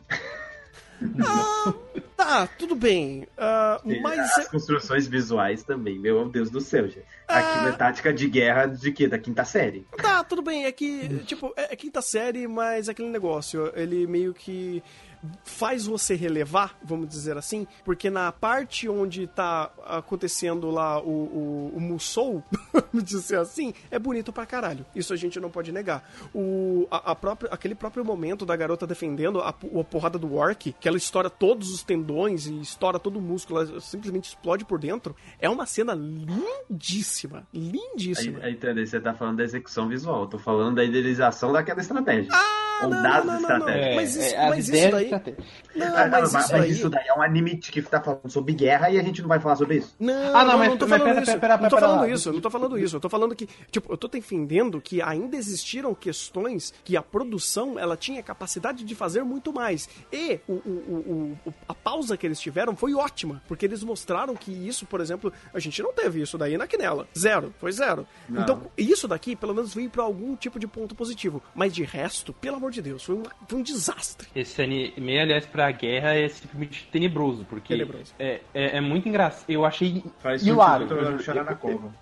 Não, eu, eu, eu ri. Porque o, a- o fato de que eles é, tentam tratar uma guerra completamente unilateral, com problemas quase que zero pra um lado, é, com como se fosse algo terrivelmente sério e disputado, é, é, é só patético. Mas- Se você, você- não, independente, por exemplo, não sabemos o, o problema do que o quão poderoso é o exército do outro lado. É o único momento onde eles re- realmente causaram um problema e um medo, e quase que um medo iminente, foi quando o, o eles soltaram aquele raio com o poder das mil almas. Porque em qualquer outro momento, é, eles estavam sendo. os o outro lado era completamente dominado. E quando eles tentavam alguma coisa mais drástica, é, já era contornado logo depois. Então você não tinha em nenhum momento uma construção de, de dificuldade ou de, ou de problema para qualquer para qualquer situação do lado dos caras. O momento do pugilista, por exemplo, por mais que o pugilista seja um personagem legal e foi construído legal, foi um momento legal construído por ele, é, o, não há nenhuma ciência de dificuldade pro lado do, da garota do florete, porque a garota do florete deita todo mundo num golpe. Então você não tem dificuldade pra ela. Você não tem um, um real senso de guerra ou de luta acontecendo. É só uma grande carnificina. É, é verdade. E não só nisso, mas em contexto, porque ah, qual é o contexto da guerra? Ah, bem, a gente quer atacar o mundo dos humanos porque a gente precisa pegar a Alice. É só isso. Você fala, é estúpido. Ah, e tem outra coisa nessa brincadeira também que a gente vai colocar no mesmo balaio. É o. Primeira temporada, segunda temporada. Quantos vilões estúpidos a gente já teve, né? Mas do céu, velho. Cara, Ai, que vilão unidimensional com motivação estúpida, cara. Não. O Kawahara, ele tem problema de escrever vilão, mano. Vai num site aí e coloca lá, vilão generator. Gera um vilão aleatório que vai ficar melhor, velho. eu, ele, eles- cara. Ele não acerta um. Ele não acerta um. Ele não acerta um. A? Quinella tinha um potencial fenomenal. Destruiu a Quinella, transformou ela no ser mais unidimensional imaginável. Pois é, pois é. é. é porque eu acho que ele se preocupa tanto em criar o choque do estupro, e todo, e todo vilão precisa ser estuprador em potencial, que isso se torna banal. E não só isso, mas tipo assim, é- o problema é tão grande que esse, o, o, o fato de, de ter um vilão abusivo, abusador no caso, é o único critério de maldade que existe nesse personagem. Então, ele é até unidimensional na sua própria concepção da, da sua premissa como vilão. Não tô nem falando de motivação, tô falando como premissa inicial de estereótipo. Então, até o estereótipo ele erra miseravelmente. Então, se torna um, um, um, am- um maranhado de nada, com coisa nenhuma, e o pouco que tem é uma bosta, que torna esses vilões horrorosos, cara. Esse, inclusive, é o pior do que o Oberon. Olha que aquilo lá era ruim, hein? Meu E o que amigo. me deixa com mais raiva, mas tipo, com muita raiva, é que o diretor abraça essa porcaria e coloca close do cara fazendo carinha de mal. Tipo, a face dele inteiramente se deteriora pra ele ficar com cara de mal. E ele dá close naquilo e fala, oh, como ele é mal! Cacete, cara! O Albiron é a mesma coisa. Dá, dá uma close nele. Olha a cara dele de sádico, de mal. É estúpido, cara. É estúpido. Aí você pega o character design do personagem no começo, ele, antes de entrar no mundo, ele tinha uma, uma atitude, reações e ações totalmente diferentes. A face dele era totalmente diferente. Ele entrou naquele mundo e ele começou a fazer careta. É, daí ele virou vilãozinho genérico de Battle Shonen porque ele é mal por ser mal. E. Quem? O, Ma- o Mal? É. O Mal, Deus só. Não, ele no caso é pior, porque depois que você percebe todo o contexto dele, você percebe que ele é só um cara retardado com esquizofrenia que acha que vê luzinha quando a pessoa morre. É, mais alguém teve, vamos dizer assim, eu sei que o personagem só é meio unidimensional, os vilões têm todo esse problema de serem unidimensionais e o Kawahara tem um, fe- um certo. Que dá pra falar fetiche em, em certos padrões de vilões meio questionável. Você ia Ah. falar fetiche em estupro, eu sei.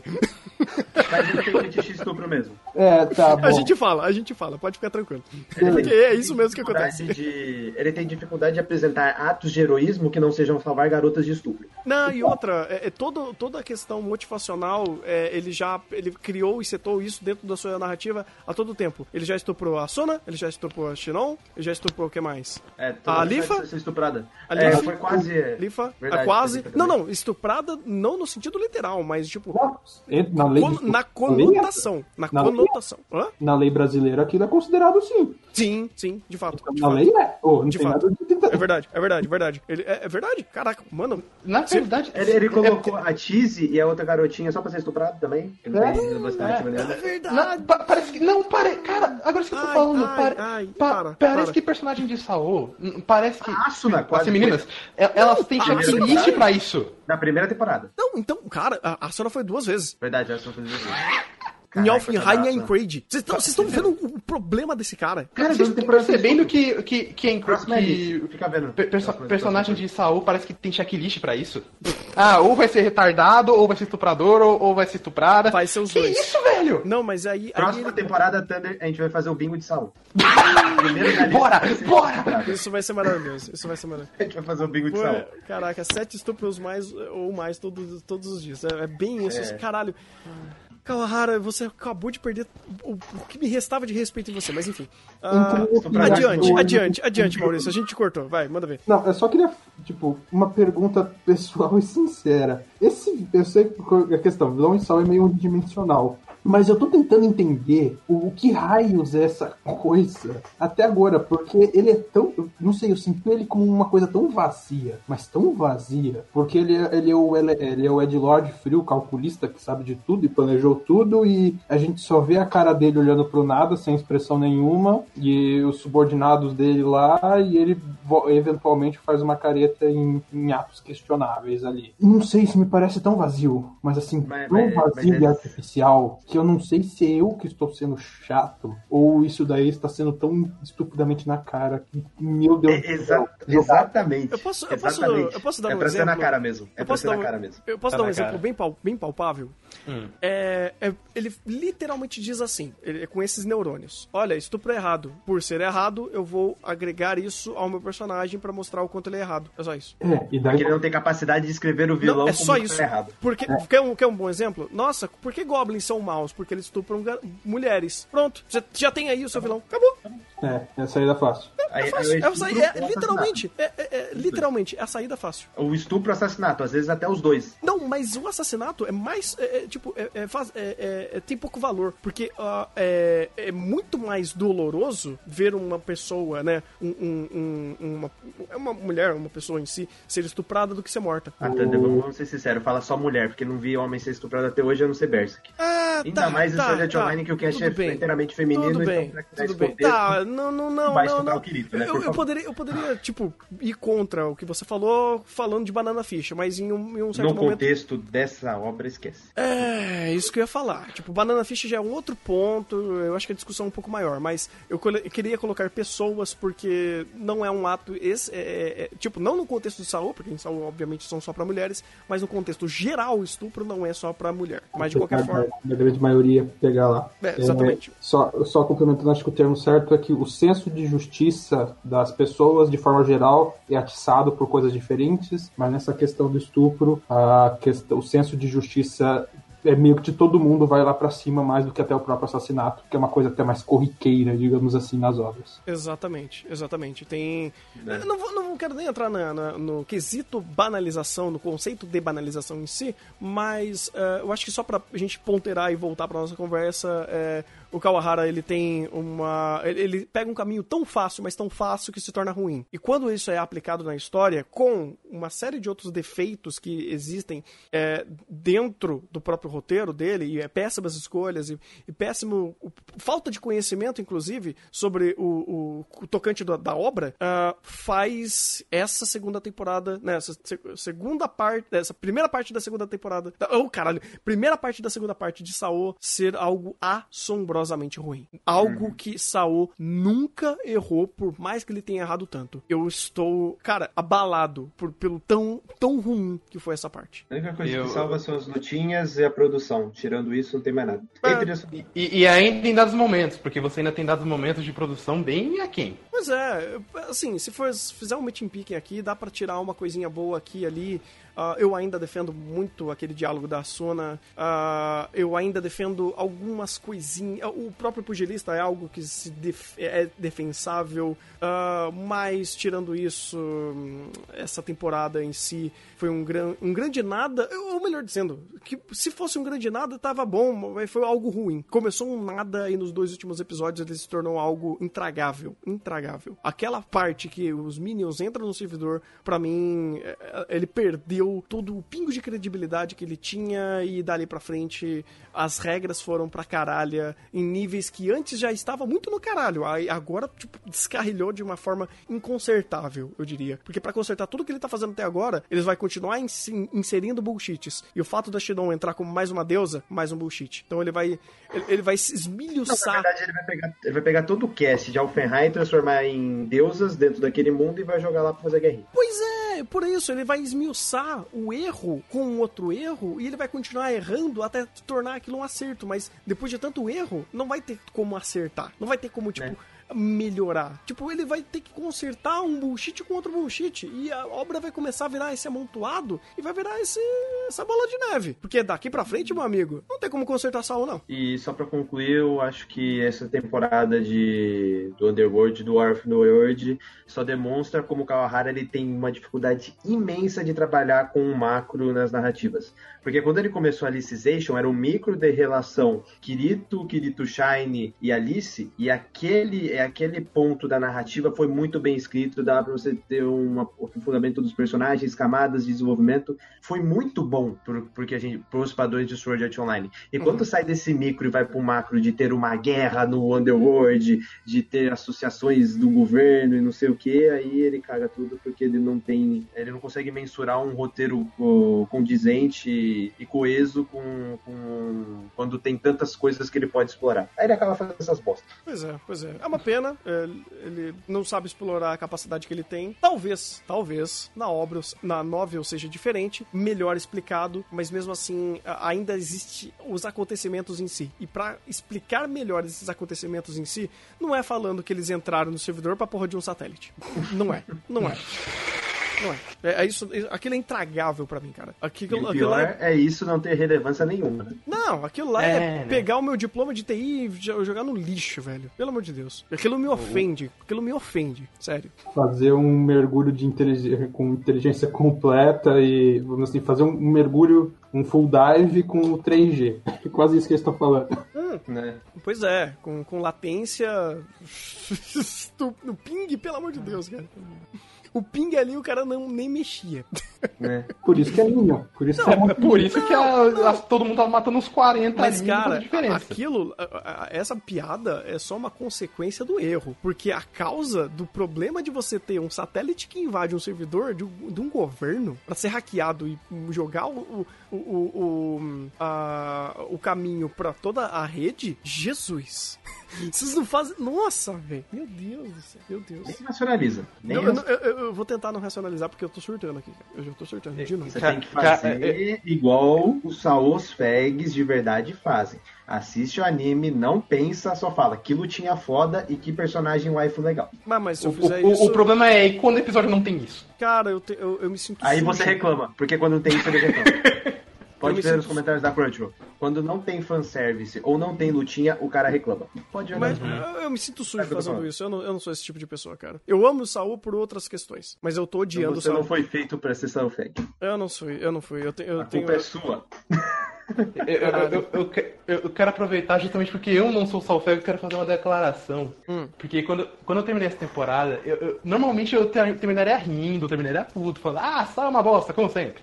Mas eu dessa vez eu tô triste. Porque vocês que são fãs, vocês não merecem metade do que isso aqui foi. Isso aqui foi intragável pra qualquer um que assiste. Pra vocês, então, deve ser um absurdo. Saul conseguiu entrar num dos piores animes do ano. Só isso.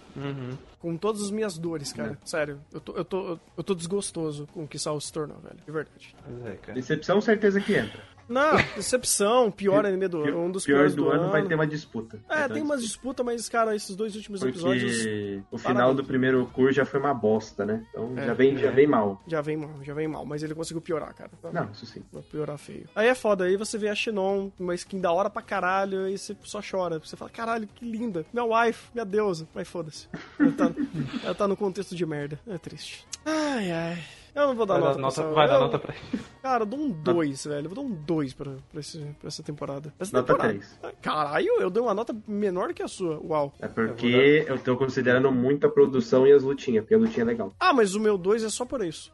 E o, o pugilista É. e, o- e a, e a Asuna. Só por isso. Eu vou, eu vou dar 3 justamente pela produção e pelo pugilista. Tá bom, eu vou dar 3 então. Então. Vai, pronto. Eu Resolvido. três. Resolvido. Resolvido. Fico com a nota de vocês, porque pra mim essa temporada eu não consigo, eu não consegui entender o que aconteceu até agora. Eu só Nem estou eles. acompanhando. Não é pra entender. Mas nem o roteirista, sabe? O cara que tá compositor de série, ele tá lendo um novel. Eu falei, caralho, eu não tô entendendo mais porra nenhuma. Ah, vamos copiar e colar aqui que o Kawahara tá escrevendo e foda-se. É isso aí. Coitado do compositor de série.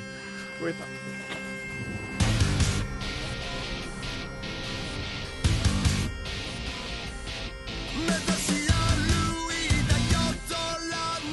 Nosso guia com Violent Saga, uma das surpresas da temporada passada, que terminou nessa temporada, então a gente faz guia de final de temporada quando o anime acaba. Olha só que incrível, né? Porque a gente fala de anime quando acaba. Não adianta falar enquanto tá andando, porque senão pode acontecer coisas como Roshiro Sora. Ah! Mas enfim. Hoje vamos falar de Violent Saga, é que basicamente essa, essa, essa parte de Violent Saga é uma prequela ao que realmente é Violent Saga, né? Onde vamos acompanhar a- história de vida do Thorfinn. E eu acho que essa é a melhor, é, é é o melhor resumo que eu posso dizer sobre o que é Violent Saga, mas é, basicamente a história se passa na, na Idade Média, os anos. Vocês lembram aí? Que, que mais ou menos é? Mil e pouco, mil. Eu realmente não lembro agora. É, é, ou, é, ou é mil ou é mil e quinhentos. Como 1500 é muito à frente, é mil. É mil, Justo, é verdade. justo, justo. Então, lá pro. Isso tá no mangá. Eu tô puxando na cabeça do mangá, porque no mangá tem um mapa de onde exatamente estão. Eles têm um mapa Aqui, aqui, Ah, ó, ó, mil, mil, mil e 14. Mil e 14 ou meados de mil, né? Depois de Falei, acertei. Olha. Meados tá de mil, tá, ok. Meados de mil, meados de mil, onde a gente vai ver a passagem de vida, né, desse, desse garoto chamado Thorfinn, que ele é filho de Thors, que era um ex-soldado extremamente poderoso e, e conhecido dentro do exército da... Tá, tá difícil hoje. É Qual, qual que é a- a- a- o país mesmo?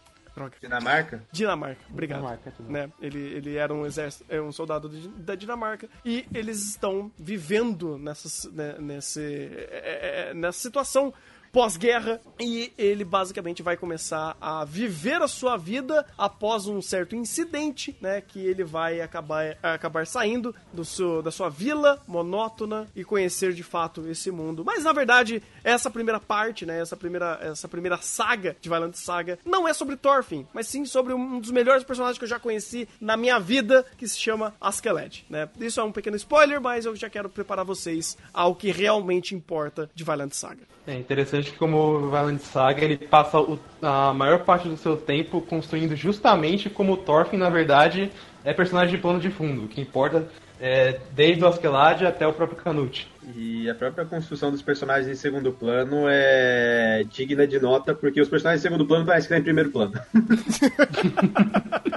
Pela, pelo nível de qualidade e um processo interessante dos personagens de racionalizar processos, deles pensarem, né? Os personagens pensam e eles reagem a ações, então você tem uma concepção de mundo muito boa, um estudo do, do histórico muito amarrado, muito bem trabalhado, ah, por conta do autor. Você tem os personagens é, em meio àquele conflito e os personagens eles têm as suas próprias ambições, eles têm os próprios conflitos e tudo isso intercalando entre eles. Ou seja, é, é uma obra sobre guerra, mas é uma obra de guerra que fala muito mais sobre personagens, sobre a política, do que simplesmente te mostrar a porrada. Te mostrar a porrada é consequência, mas Violent Saga é muito mais sobre personagens, inclusive saga, né? Violent Saga, é muito mais sobre personagens, o desenvolvimento, você acompanhar esses personagens no decorrer da vida deles e entender esses conflitos, entender aquele mundo, do que simplesmente ver a porrada. Porrada, querendo ou não, é a consequência. Então, quem ver essa, quem for assistir é, essa primeira temporada, que é um prólogo, na verdade, de 24 episódios,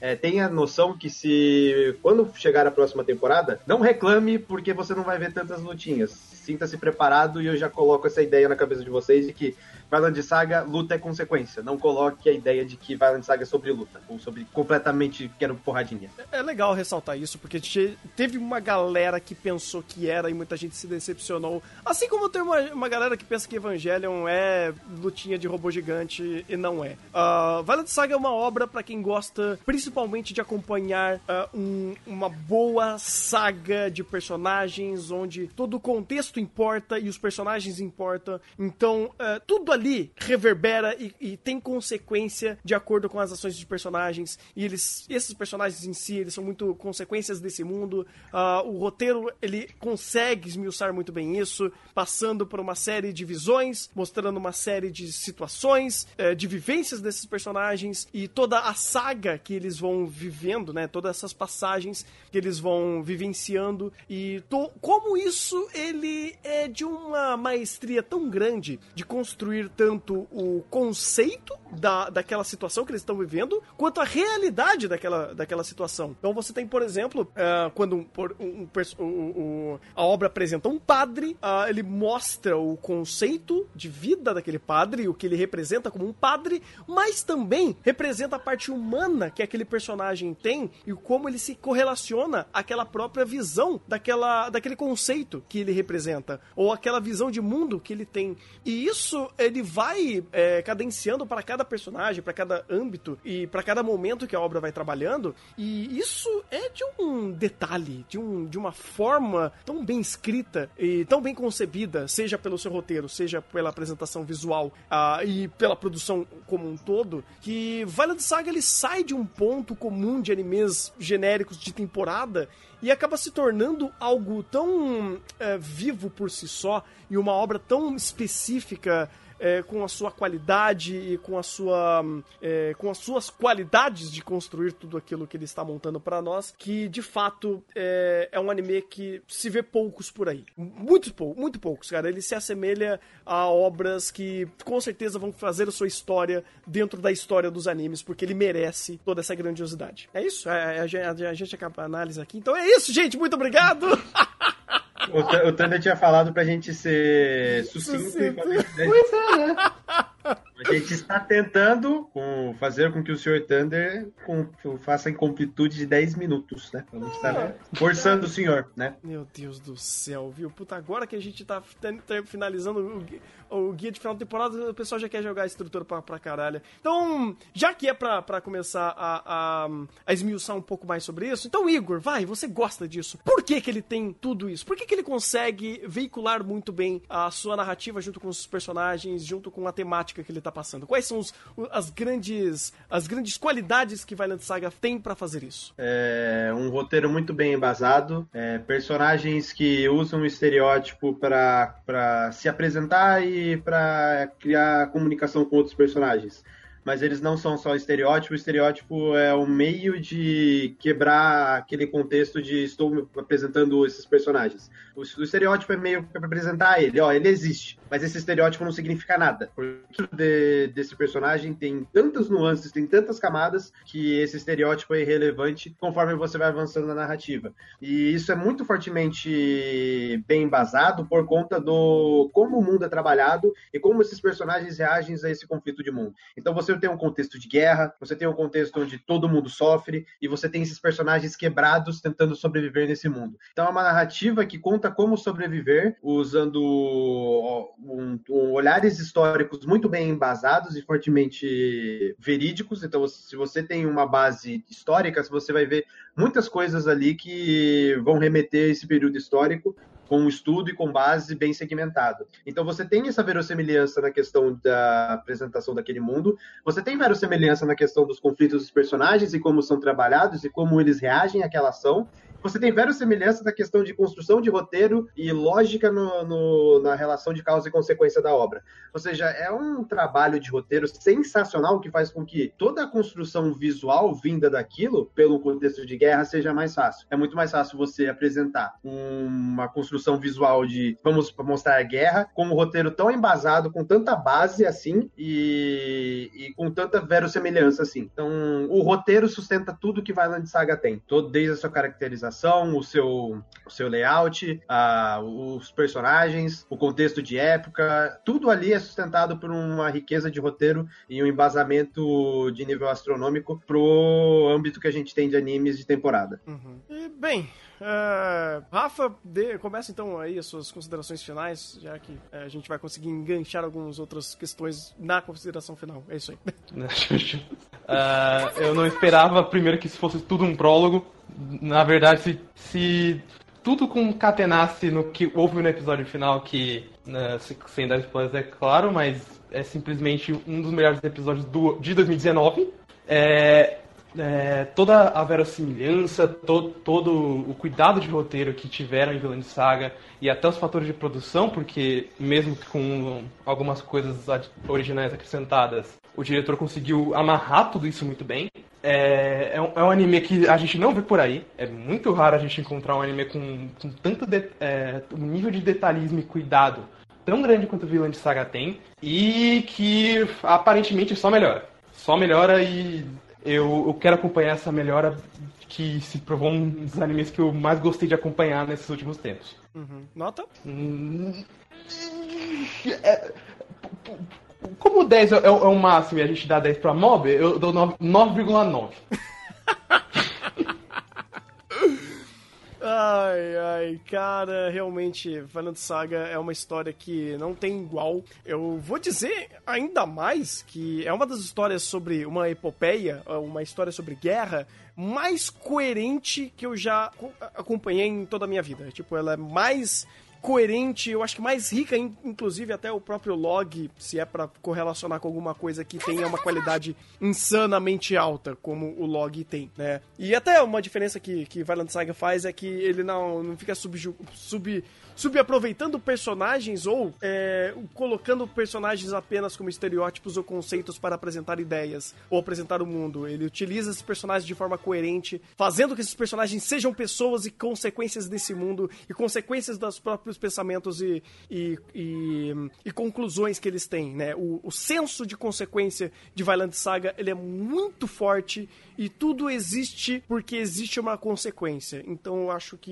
isso é um dos fatores mais incríveis que ele, que ele, que ele consegue construir e principalmente a, a sua produção que é de uma forma tão tão incrivelmente densa na, na sua construção de cena, ah, respeitando a, a uma, uma ambientação tão rica e, claro, com um senso de estética, né, para conseguir re- representar muito bem aquela época, esses personagens, com uma qualidade de, de construção de, de animação e, principalmente pela sua direção, fora de série. Ah, Aqui te- temos o Estúdio Wits, tipo, jogando dinheiro é, e fazendo esse dinheiro valer e né, brinquei né, um tempo atrás falando que esse é o nosso próximo é, Shingeki no Kyojin e com certeza espero que seja né, em âmbitos de amplitude né, e é, crescimento de mercado e principalmente de orçamento. E 9.9 de novo. É, eu vou dar 9, muito mais pelo, pelo início meio que invertido, né? Seria, provavelmente se ele tivesse seguido como o mangá foi, a gente não teria aquele episódio 7 ou 6, se eu não me engano, meio tanto deslocado, né? E que meio que foi um episódio jogado fora, mas tirando aquele episódio e a reviravolta do Canute, que é um pouco mais controverso por conta da mudança dele, é, tirando esses aspectos, Violent Saga ele é um 10, mas contando isso, ele é um 9. Então tem coisas ali para ser discutidas, tem coisas que não são tão preto no branco assim, né? Que tem essas tonalidades de cinza, mas em linhas gerais é uma obra fenomenal que é, consegue manter o alto nível em todos os aspectos de uma animação. Então, por favor, Amazon Prime, segunda temporada.